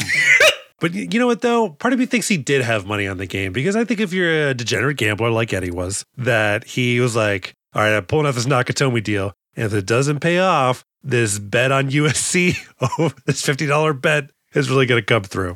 But here we get another quick action set piece because the bad guys catch up to John McClane in this meeting room, which uh, we'll call this action set piece meeting room melee. You know, this is a, another little famous moment here. You know, John McClane is like crawling, you know, through this weird zigzagging table, using it as cover. And then the bad guy is like, you know, speechifying and John McClane shoots him. And this whole action set piece, you know, Al is driving away. And to get his attention, John McClane throws the corpse of the bad guy out the window and it lands on Al Pal's car. And as soon as it hits his car, the bad guys bah, like open fire. They're just trying to fucking shoot this cop car. During this chaos is when John McClane delivers one of his famous lines, which is "Welcome to the party, pal." And when I think back about this line, I remembered it just the line. I remember him like mm-hmm. looking through the glass window. It's kind of a splash page moment. This movie's got a lot of them. You know, looking through this broken glass window, looking down uh, and saying, delivering this, you know, welcome to the party pal line. But what I did not remember is that this line takes place like during just a fucking chaotic scene. Like Al is like freaking out in the car. All the Gruber gang are like opening fire on him. And just like the way the, the line is delivered, even though I knew it was coming and it's kind of a, a, a worn out line, it's fucking great. And I marked out. It's my first mark out moment watching Die Hard. That's awesome. I struggled a little bit with recapturing the energy of stuff like this, just stuff that's been burned into our collective memories. I didn't quite mark out, but hearing you talk about it, yeah, that absolutely makes a lot of sense, especially the, I imagine this is something that would have popped off the page for me if I was reading the script because like you said, it's chaos. It's you know, the building is in chaos. Al is, is being brought into this chaos, and then you've got your lead character saying, Welcome to the party, pal. You might as well just start playing Welcome to the Jungle. I completely understand this sort of oh you're in hell now like that's that's kind of awesome yeah and you mentioned earlier like that the line that was for the audience like come on uh, girl, tell me you heard those shots that does set up this next moment because we the audience might be wondering well surely Argyle heard this but during the chaos we cut to a quick shot of Argyle sunglasses on in the parking garage, music cranked up, just having a grand old fucking time. And it's such a quick reaction shot of Argyle. Very fucking funny. Argyle continues to rule. But Mac, who should be listening to Al Pal's distress call over CB but blowhard reporter Thornburg, played by William Atherton, who cancels his dinner plans to investigate the developing situation at Nakatomi Plaza. John and Hans get to know each other over walkie, and then John and Al have their turn. Deputy Chief Dwayne Robinson arrives, played by Paul Gleason, and Holly takes over as the leader of the hostages. Thornburg arrives just in time because the LAPD's assault vehicle gets blown up real good. This is too much for sleazy coworker Ellis, who inserts himself into the negotiations but doesn't last long. Yeah, when the police come, you know, their sirens can be heard, and we we cut to Ellis real quick for Ellis to deliver the line. Yeah, I never thought I'd be happy to hear that sound. Which just again, like it's such a we want to cut to Ellis for the perfect line. He delivers it. We're moving on. It's just you just got all these great little moments from these side characters. That's another one. And this is the scene where Hans and uh, McClane start to talk. Hans is like, What do I call you? Who do you think you are, fucking John Wayne? And he's like, No, I was always partial to Roy Rogers. And he delivers Yippee Ki motherfucker, which is funny because for th- that line to become the catchphrase of the Die Hard series. And here in this movie, I can tell you this, they did not expect it to be. Because the way he delivers it, it's with no gusto. It's just kind of like a little throwaway, like, Yippee Ki motherfucker. Like, you know, just kind of like playing along, you know, taunting. It's definitely not this like rallying cry, badass kill line that it becomes, you know, later in the series. Yeah, it's another one of those things. We talk about this a lot where sometimes it's not the thing that upsets me, it's the fans of the thing. Like like you said, this line is completely innocuous. It happens in the middle of the movie only for us to have a callback later toward the end. But the fact that bros, for lack of a better term, have latched onto that and made it a rallying cry and have made it this kind of douchey thing to say, it ruins it a little. But in the moment, yeah, halfway through this movie, it's really more of a laugh line than anything else. Yeah, it definitely, again, was not meant to be on a t shirt the way that Bruce Willis delivers the line, but that's, I guess, where it ended up. Yeah. But meanwhile, you've got Hans camping out in Holly's office, and then here comes Holly. Uh, she has been picked to be the leader. There's a very great exchange where Hans asks, What idiot put you in charge? And she responds with, You did when you shot my boss. Holly is bringing the tude in this scene. She is not scared of Hans. There's not a moment where he strikes fear in her. I think this is a great moment for Holly. I think this is a great moment for Bonnie Bedelia. It, it establishes her as someone who's not necessarily going to be fucked with. Yeah, I mean, it's another example. I mean, like you said, she's, you know, cool and calm under pressure. You know, she's trying to look out for people. This idea that, you know, she's a damsel in distress and must be rescued by John. I mean, it's true he's trying to free the hostages as part of, you know, fighting back against these criminals. But Holly's not like sitting in a tower saying, oh, woe is me. She's uh, being a proactive person as well. You definitely get the sense that she is uh, an intimidating person in her own right. Now, this segment is kind of action light in terms of John McClane action, but that's because we start to see these like systems go into place, right? Like the other dominoes start to fall. Like, okay, here come the cops, which means here comes the news crews, which here comes the FBI. You know, what do the cops do in this situation? Well, and also the fact that you know Hans Gruber and the Gruber gang have thought about these things. Now we need to set these plans into motion. And you also meet the shitty reporter here, William Atherton, and we also get to meet, you know, uh, Al Pal's boss, Paul Gleason, who's, you know, again, also very funny in this movie. But however, the police do attempt a raid on uh, Nakatomi, which uh, includes like the SWAT vehicle. And that's when the bad guys pull out the fucking bazooka. And here we definitely get some action. Yeah, this whole thing builds so well. You're absolutely right. It almost culminates with the news crews arriving at the same time that the LAPD is using their SWAT vehicle uh, because it gives Hans an opportunity to show off what he can do. And he orders his men to pull out a rocket launcher. And as soon as the RV that uh, Theo calls it, as soon as the RV pulls up to the steps of Nakatomi, they kablooey the hell out of that thing. This is going to be my first markout moment. It's such a cool shot. You know, we talk about splash page moments for this movie.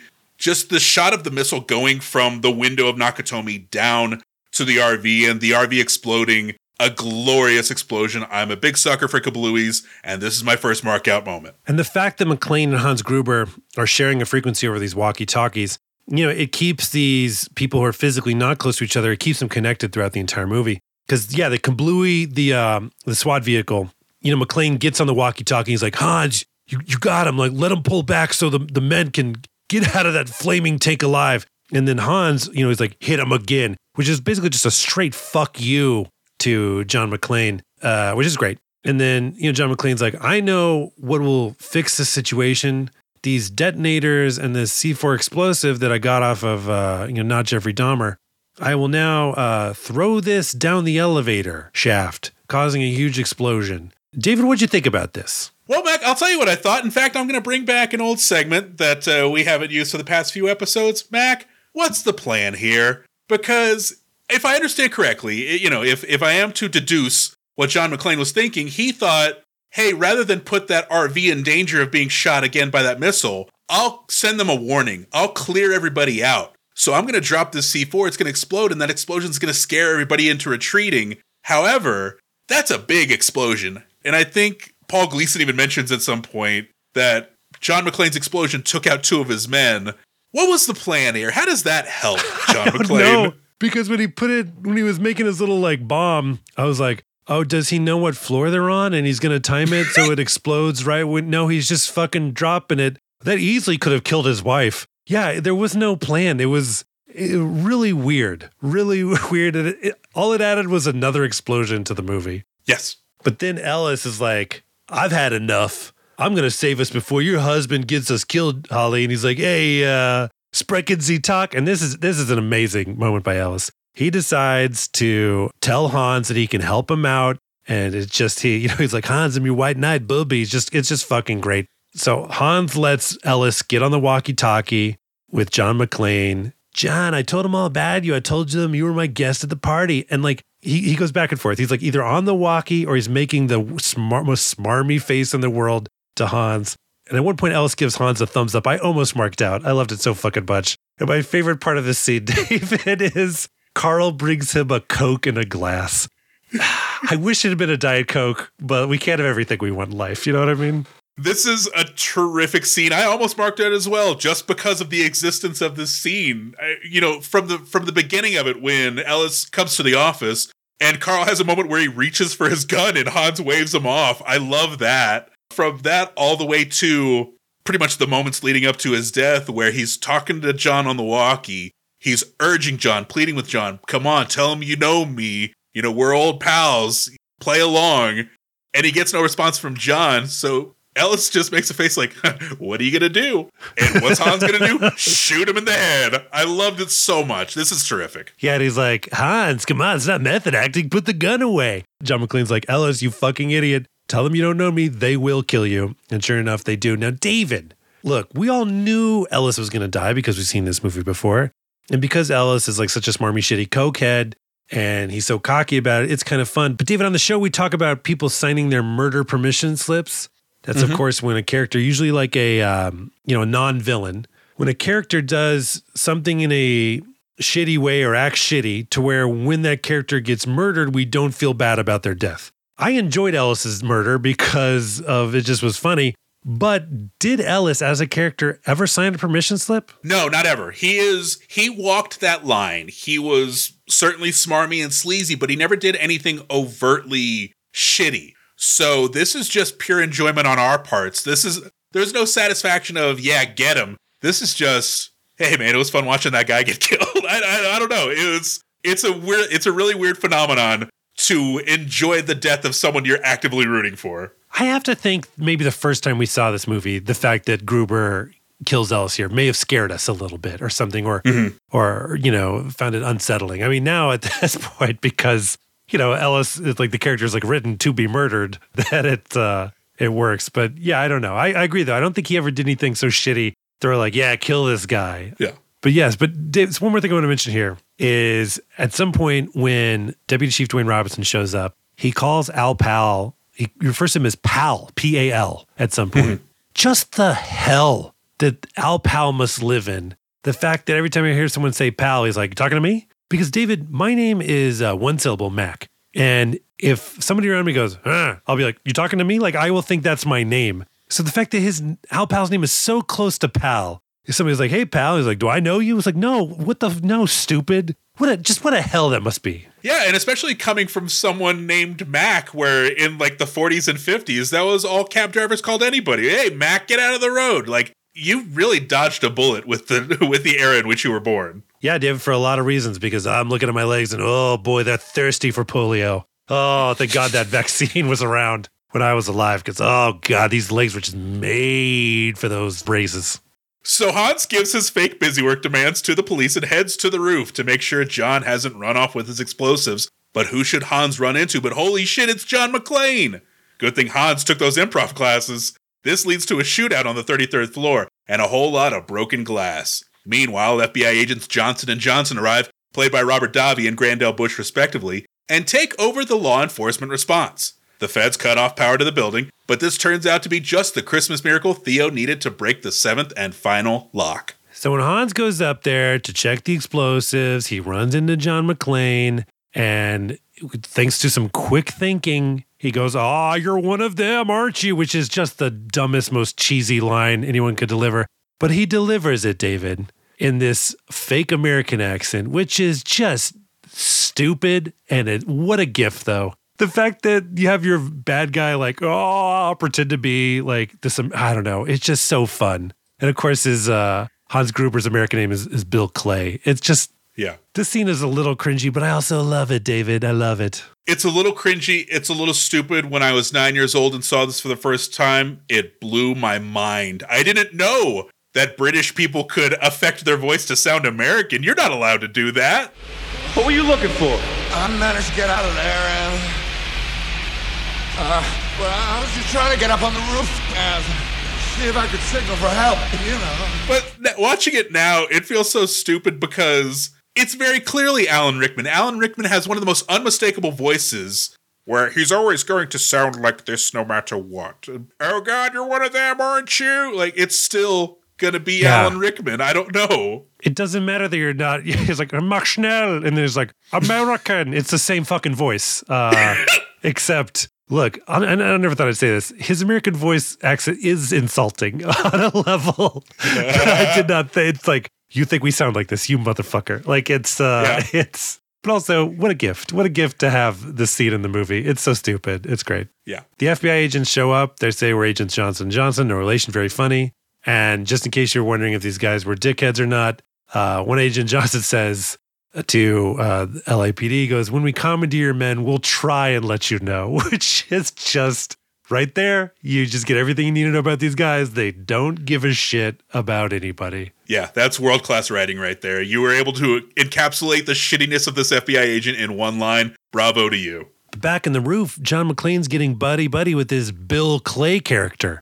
And he's like, uh, My name's John McClane. What's your name? And he's like, Clay, Bill Clay. And then you see John McClane cast an eyeball up at like the company directory. And sure enough, there's a name on there that says Clay. He's like, Do you ever fired a gun? And Hans is like, Oh, I played paintball once. And he's like, Time for the real thing.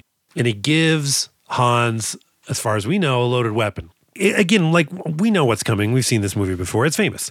But you have to think when this movie like was in theaters for the first time and John McClane hands Hans Gruber, aka Bill Clay, a loaded weapon, the audience has to be like, What are you doing? No, don't look out. The call's coming from inside the house. And so when Hans like lowers the gun at McClane, he's like, I'm Hans, stupid. I'm gonna fucking kill you now. He pulls the trigger and he goes, click. Oh, what?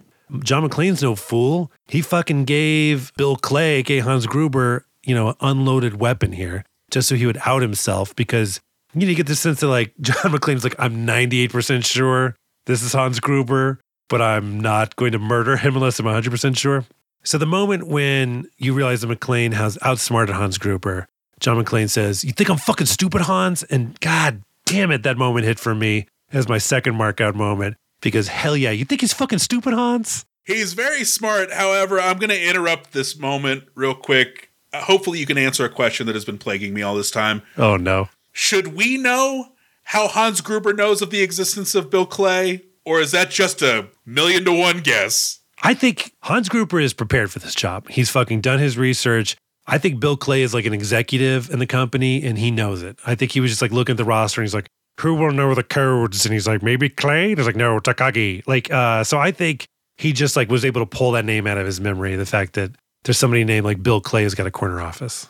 Okay, that's fine with me. It was just always one of those things that puzzled me. And, you know, when you're watching it in the movie, it's really awesome. It, it's almost like he's the devil, where he just was able to pull that name out of thin air. Oh my God, Hans Gruber's going to kill us all. And so the elevator opens up. Here comes some bad guys. And all John McClane has to do is hold a gun to Hans Gruber's head and be like, you shoot me, you shoot him, because they're not going to shoot their leader. But instead, what John McClane does, he runs away from Gruber as fast as possible. It's like, no, like, eh, like you know, just like a strafing move or whatever. But It's like, no, ah, st- ah, stupid. Anyway, now we have an action set piece, another one here. And there's a moment, and you're like, man, you know, like Die Hard, does it have some choice kills besides Hans Gruber, you know, falling off the building? There's a moment here where, you know, the bad guys are like, they're standing and shooting, but uh, John McClane is like crouched and he opens fires on a, uh, a Gruber gang member's uh, knees. And we see these knees just explode, right? Like squib packs, blood going everywhere. Apparently, his uh, his knees were made out of uh, Hawaiian punch containers because they explode. and you see the bad guy after his knees, you know, turn into juice. He takes a dive right through a broken window, and it was such like a uh quiche moment that I I loved it again. It was an awesome kill. It's my third markout moment. Yeah, I mean, this whole sequence is pretty terrific.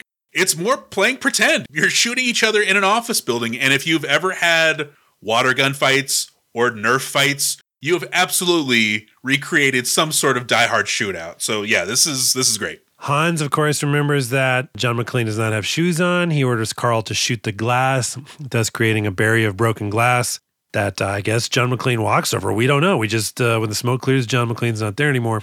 Holly knows John McClane is still alive because when the bad guys get back down to the hostage level, she sees that Carl is still fucking pissed.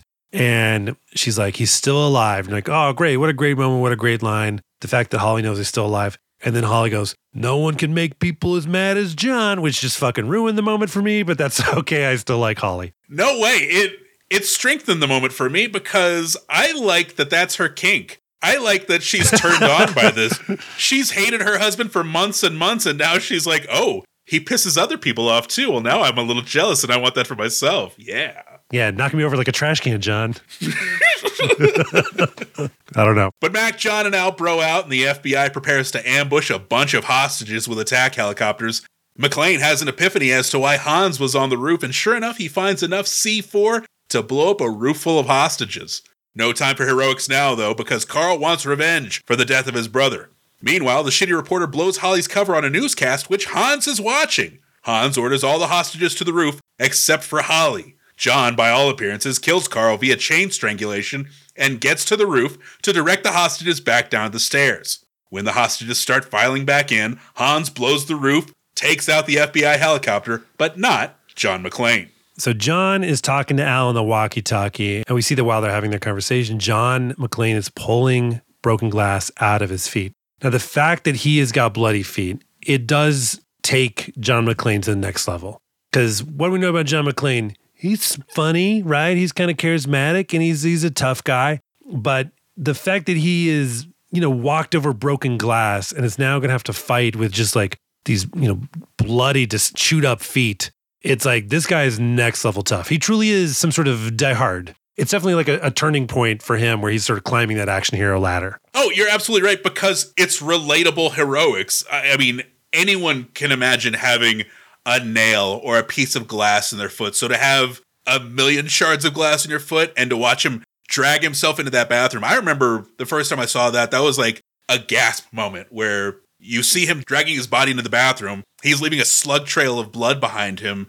You know, going back to what I've said throughout this episode, it's the relatability that makes this work. We can all relate to this moment. We might not have been in shootouts, but we know what we can relate to the kind of pain that he's going through. I think this works great. Yeah, the only way it worked better is if uh, Hans Gruber had thrown a bunch of Legos on the floor and John McClane Oh. had stepped on a couple Lego bricks. That, that would have been, I don't know, that may, would, may have been too much.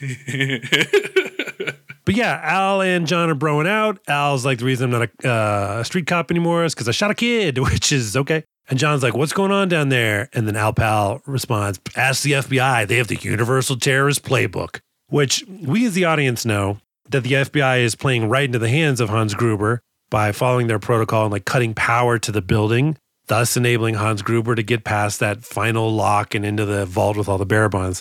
But Al Pal does not know that. So the fact he's like so dismissive of the FBI and they're, oh, they're, they know how to deal with terrorists. It's like, maybe they fucking do, Al Pal. I mean, you happen to be right, but also shut up.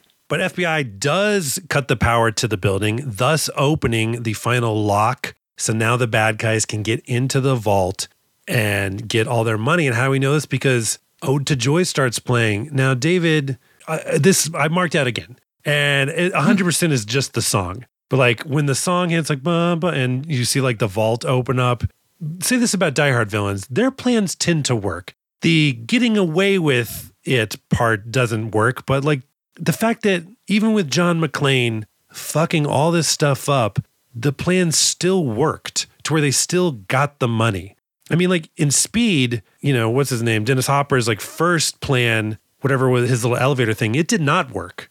Like his second plan with the bus, it worked. Like he got the money, you know, uh, et cetera. He just didn't get away with it. But like Die Hard villains, I mean, I, I don't, I haven't seen all the Die Hard movies. Uh, actually, that's not true. I have seen them all. I just don't remember all of them. But I feel like Die Hard's, you know, at least two, three, and four. Wait, are there six? At least five. Okay, well, whatever. The ones that I've seen, the Die Hard villains, they tend to like, you know, their plan works, and just as they're leaving is when they get exploded. But yeah, a really cool moment here as we see Theo and Hans get into the vault and start getting those bearer bonds, whatever the fuck those are. This is a really cool moment. I didn't quite mark out, but it's so goddamn majestic, which is a word I didn't think I'd use to describe a vault opening. But the music swells. There's a spotlight coming from the vault that shines on Hans and Theo. There's a fan on, or I guess it's an airlock opened up, but it's blowing their hair. And you know, on top of this, just the you know, just the optics of it aside, just the theatrics of it aside, you are dealing with the successful plan. Like you said, we weren't expecting this plan to work as audience members for the first two hours of this movie. So now for the FBI to play right into the enemy's hands, bravo, movie. I'm, I'm going to keep saying bravo because you're just doing so many goddamn things right. At some point, uh, one of the FBI agents picks up the phone and goes, This is Agent Johnson. No, the other one, which just is so fucking funny. The fact that they're both named Johnson, it definitely pays off. Now, the conversation that Al Pal is having with John McClane over the walkie talkie, that's not a private conversation. Like any other cop who's out there can like tune into it. And we find out they pretty much all are listening to it. So John McClane's like, I got to go check out the roof because I got a feeling, but hey, if I don't make it out of here, I want you to give a message to my wife. I wanted her to know that I'm sorry, and that I should have supported her more. And and we cut to where the Al Pal is listening, and all the other cops are listening. It's very quiet as they all listen to basically to John McClane uh, shed his toxic masculinity, and he finally gets it. The fact that like it took a insane hostage situation for John to be like, I guess I'm sorry. Like that is insane. But hey, he at least he got there. You know what I mean? I guess, but when you say it like that, it's it's almost like John McClane is saying, "I'd rather die than apologize." And so he realizes he's almost dead, and he's like, "All right, the the jig is up. I fine. I'm sorry. She never heard me say I'm sorry." Well, Al Pal's like, "Hey man, tell yourself you're gonna get out of there. Okay, now watch your ass." And then John McClane goes, oh, "If I'm surviving this, I ain't telling her shit." And then everyone laughs it up because they're all shitty. But John goes up to check on the roof to see that if it is full of explosives, and it is. And you know who's waiting for him up there? It's Carl. It's an action set piece we'll call John McClane versus Carl. Fight. Now, one thing I liked about this fight, David, not necessarily the fight choreography, because that I don't feel like it was anything special. But what the movie managed to do is, you know, this fight kind of like means something. And that's because Carl knows that John McClane killed his fucking brother. And, you know, John McClane knows that like this this Carl guy is like bad news. And so instead of a villain and a hero just trying to like fight because they got to fight, there's definitely like an emotional undercurrent here. And at some point, when John McClane is beating on Carl, he says something like, You should have heard the way your brother begged when I snapped his fucking neck. And I was like, Oh, god damn, talking shit while it's going on. Uh, John McClane rules. Uh, you know what I mean? He maybe he got worn out. Maybe we're all sick of John McClane at this point, but for a while he ruled. No, this is absolutely a John McClane rally. This is you're absolutely right. This is a, a perfectly motivated villain like Carl is because he's avenging the death of his brother versus a sufficiently tired John McClane. By this point, he is exhausted. He is fighting for his life. And he, you know, you like that line about him sort of taunting Carl. I like the line where he's strangling Carl. He's about to wrap him up in the chains. And he says offhandedly, I'm going to fucking cook you and eat you. I get that. I get being that angry where you'll, you'll just, you'll just say the most demonic stuff. And you're just like, hey, man, this is, you're at work. Don't talk to your boss that way. But during this fight, we keep cutting away to like what Hans is up to because we're doing some of those classic things that I call, I don't know the actual name for them, keep up cutaways, where we have to, you know, show what's happening in these two different areas. And so we're cutting back and forth. Now, a lot of times I feel like these cutaways hurt fights. I think it works for this Carl fight mm-hmm. because the fight between John McClane and Carl is like an it's an endurance test. Both these guys are really tired. So when we see them fighting and then we cut to Hans for like 2 minutes and then we cut back to the fight, the fact that the fight is like still going works for it. Like otherwise you might be mm-hmm. like, "Wait, what happened in those 2 minutes?" Surely John McClane would have won at that point, but no, it it it works for this fight because again, it's just two dudes just trying to they got almost nothing left, just kind of trying to they're wearing each other down. And so I, I feel like it works. This very easily could have been the fight in They Live, where it lasts for 20 minutes and you're like, okay, you've made a 20 minute long fight. What good is that? But this is, it's using the energy that Hans's story thread is creating, bringing it over to the Carl and John fight. And you've got an excellent exchange of action. The FBI guys are in their helicopter. Very cool shots of the helicopter as it's uh, going through LA. And the FBI guys are like, What do you think? I think we're going to lose about 20% of the hostages tops. And the other guy goes, I can live with that. And what do these FBI guys just do, David? What do they do? They laugh and laugh. Meanwhile, they're signing their permission slip. Cannot wait to watch them die. the fact that they do not give a shit about human life, that they're absolutely okay with 20% of the hostages dying, tells me that when they die, I will not care. Uh, there's also a really funny line here where one of the FBI guys is like, you they're in the helicopter. He's like, yeah, just like Saigon, slick. And then the other FBI guy goes, I was in junior high, dickhead, which I don't know what that tells us about these characters. But again, perfect, just perfect. it tells me that one of them's 23, I think. Eh, I'm not going to think about that. But John, yeah, I mean, I, I guess John McClane, you know, he strangles Carl with a chain and he's back up to the roof. He's trying to get the hostages, you know, that were sent up there, trying to get him back down. So he's firing the gun in the air, and the FBI guys are firing at them, and then all this shit's going on. It's another action set piece we'll call Roof Mageddon. Right now, the pacing in this movie rules. I, I was like, I checked the clock and I was like, man, I can't believe this movie's got like 15 minutes left because it's just like there's still some stuff needs to happen, and we're just going bang, bang, bang, bang. And John knows this roof is going to blow, and so he knows he has to get off of it, and so he uses a fire hose to kind of like swing down, and he's trying to break the glass on the side of the building. And he starts kicking at it with bloody feet. And, you know, I, I said earlier this movie's got a lot of splash page moments. This is an amazing one for me because, again, the camera's not even necessarily focused on his feet, but the fact that he's kicking against this window and you can see these streaks of blood coming out of his feet. It's another mark out moment for me because there's something about it where in this moment, it's a nice mix of like the panic of the action coming through and also just the sense of like, man, this guy really has been beaten to shit. And also the desperation, the desperation of I am falling apart, I am bleeding to death, but I have to break this window. You're absolutely right. I didn't quite mark out in this moment, but you're making a compelling case for every single one of your mark out moments. This is this is excellent. But Hans blows the roof. The FBI guys get blown with it. Paul Gleason says, We're going to need some more FBI guys, I guess, which is really fucking funny. And then we cut down to the parking garage where Argyle, who's now caught wind of what's going on up there, he sees hacker Theo escaping in some sort of uh, disguised van. And he decides to, it's hero time for Argyle. It is hero time. He he T-bones the ambulance, the fake ambulance that Theo's driving. He sidles up to the driver's side window and punches out Theo. That's amazing. Argyle's able to murder people with one punch. Theo is now dead. I don't know if he killed Theo, but I'll say this. The fact that Argyle was like, hey, you heard about that thing in Nakatomi? Yeah, I drove the guy. Yeah, yeah, it was, I was in the basement, it was happening the whole time. That's a pretty good story, right? You can dine on that story the rest of your life. But the fact that he was like, I saw him with a terrorist and I knocked him the fuck out. That dude's never buying his own drinks again. You know what I mean? yeah.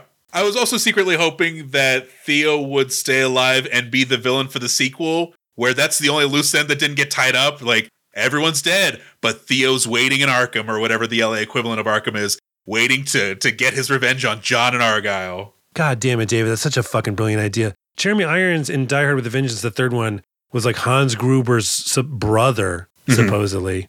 And they didn't really even like matter too much. It was kind of like a smokescreen.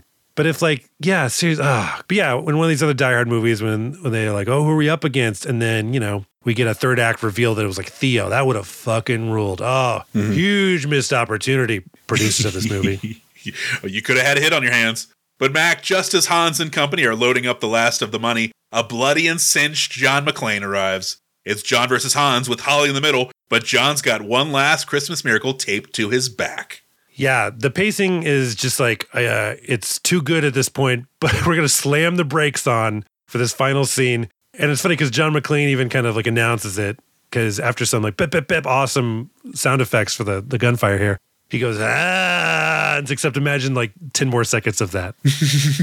and yeah, he's got a gun taped to his back with Christmas tape, and he manages to kill Hans and uh, Eddie, the fake Huey Lewis, fake security guard. But David, there's a moment here where Hans says a line back to John McClane. He's like, "Oh yeah, what did you say to me?" And if you, according to the captions on the fucking movie I saw, Hans says "Yippee ki motherfucker" to him, but that is not mm-hmm. what I hear, No, not even a little bit. He says, Yippee ki motherfuck. which I hate. Yes, I do too, but it's so effective because it's almost condescending in that way. It's almost like this German terrorist criminal has never bothered to sully his mouth with the F word, so he's kind of clumsy in saying it, kind of insulting, repeating it back. No, drives me nuts, but it's also super effective. Hans, Hans Gruber's the best villain ever. Yeah, it does. Look, if he did nothing else in the movie, he's, he's probably signed us for a murder permission slip just with that.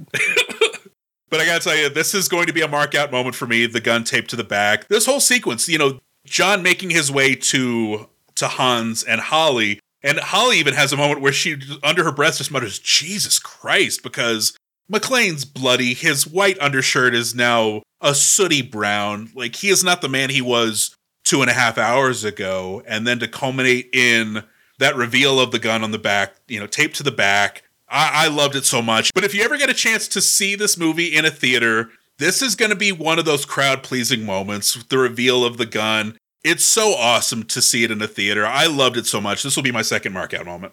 So Hans is shot and he's falling backwards out through the window, but he reaches out for Holly and he grabs her and he's actually holding on by just her watch. And that's right, John, this watch that was given to her by the Nakatomi Corporation by Ellis and Mr. Takagi, a watch that symbolized that she is theirs and not John's. Holly takes off the watch, thus freeing her of not only Hans Gruber, but this other identity, she now fully belongs to John McClane and Back to This Life. That's a, just unfortunate piece of symbolism, but Hans falls to his death. This final shot of Hans, this super slow motion shot of him as he's falling to his death.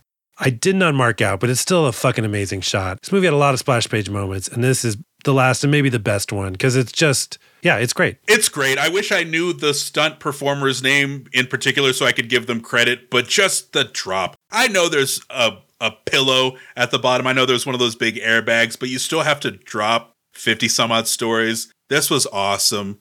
So, Mac, John, and Holly have an adrenaline fueled makeout session and leave Nakatomi Tower, where Al is waiting with a big old smile and a bag of Twinkies in his car. But wait, Carl is alive. But in one final, final Christmas miracle, Al rediscovers his police officer bloodlust and shoots Carl dead. Argyle busts out of the parking lot at just the right time and gives John and Holly a ride to the police station where they'll be giving hours of testimony. It's Christmas, all right, but it's Christmas in Los Angeles. Uh, but don't worry, instead of snow, we have papers falling from Nakatomi, serving as like a snow stand in, right? Now, are those like, you know, was that printer or copier paper or are those the bearer bonds falling? Uh, I've always thought those were the bearer bonds. oh, yeah, in that case, more people should have been grabbing them because Christmas came early for those uh, first responders.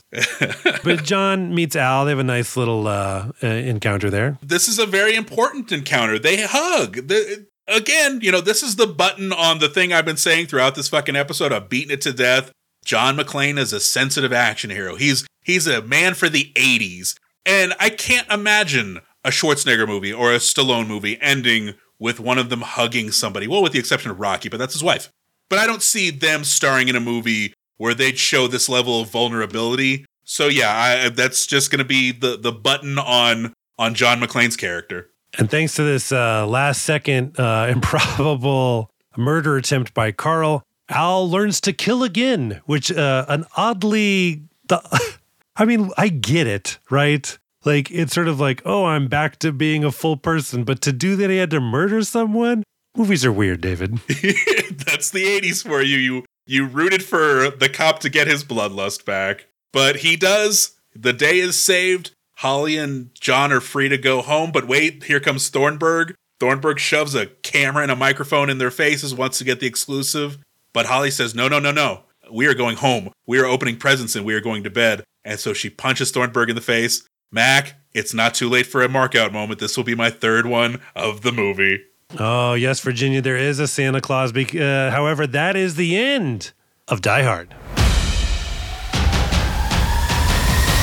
All right, David, how many markout moments did you have? How many moms up in this tower and or plaza? I had three in the tower and the plaza. How about you?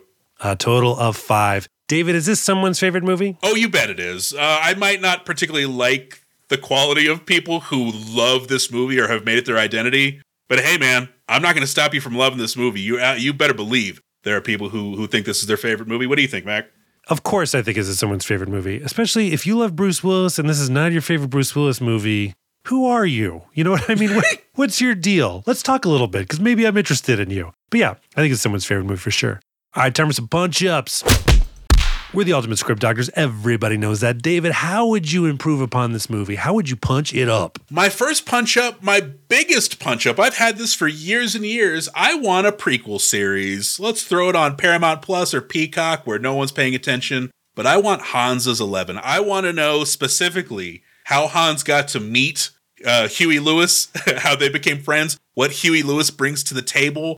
I want to know how he met up with Theo. Like, what is their backstory? Because they sure do know a lot about buildings and the way the FBI handles terrorists. I would like to see the plan come into place if I could. My other note, I, I don't quite know how to say this. I will just say it more action, maybe. I think the thing that's missing from this movie that we see in other movies near the top of the mountain is that they bring a variety of action, either whether it be special effects or whether it be uh, stunt work, choreography, anything like that. Where's the one dude here who's really good at fighting? Where's the one dude with like a gimmick weapon or something? I, I would like to see something like that. I don't know where it goes. This is damn near a perfect movie, but uh, if you want to make it better, we'll figure it out. A punch up I had towards the end is John McClane shoots Hans Gruber and then he takes a moment to go, Happy trails, Hans. That while John McClane is saying that, Hans is like grabbing at uh, Holly and like pulling her off the building. My punch up would just have Holly say, Hey, John, how about your fucking wife? Just it's like the one moment where he like stops to preen. It's like, it's like a little too action hero, not enough every man in that moment. The fact that Yeah. he's like, Well, looks like I did a great job. It's like, I'm about to fucking die, asshole. So just have Holly uh, just wake John up from his little, you know, pre-victory lap. David, please join me in the Punch Mountain video store.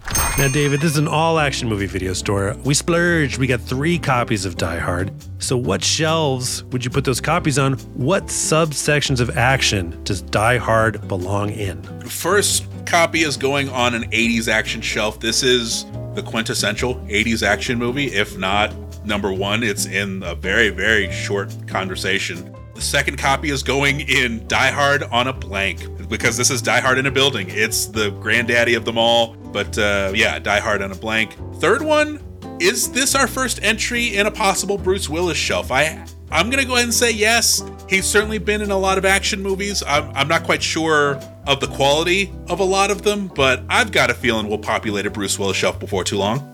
Yeah, Bruce Willis has definitely done enough action movies. I mean, late in his career, he just, you know, churning them out. But yeah, I mean, I, I thought it'd be more front loaded, but he's definitely made enough action movies to warrant a shelf for sure. Yeah. All right, David, now it is time to reveal the position of Die Hard on the definitive ranking of action movies, aka Punch Mountain itself. Now, before the mountain reveals to us uh, the ultimate position of Die Hard, where would you rank it? Oh boy, why did you have to ask me that question? Let me preface this again by saying I love this movie. Watching it for the mountain made me realize how much I love it, made me realize how great of a, of a piece of entertainment it is. But this is Punch Mountain. This is the definitive ranking of action movies. And there are a lot of movies on this mountain that feel a lot more actiony. Either they have bigger action or they have more sustained action throughout, or just I, I, I don't know. I- I'm having a hard time articulating it. Let me just say, don't be surprised where this ends up. I, I, I'm, I'm not quite sure this is the Mountain Slayer that I thought it was. Wh- What about you, Mac? What are your thoughts going in? Yeah, I mean, Die Hard is fucking great, right? It's Die Hard. It's got a great hero, it's got a great villain, has a ton of great, awesome, memorable moments.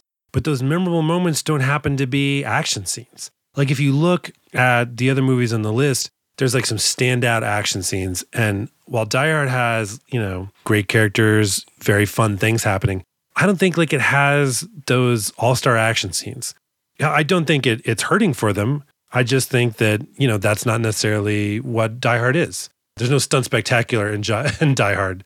So, yeah, definitely super high up. I don't think it has a chance to be the number one action movie of all time uh, because of that. I, I think it is for a lot of people. But I mean, in terms of enjoyability, yeah, this movie is so fucking enjoyable. I mean, it's it's you know great paced. Again, characters, moments, etc. Blah blah blah.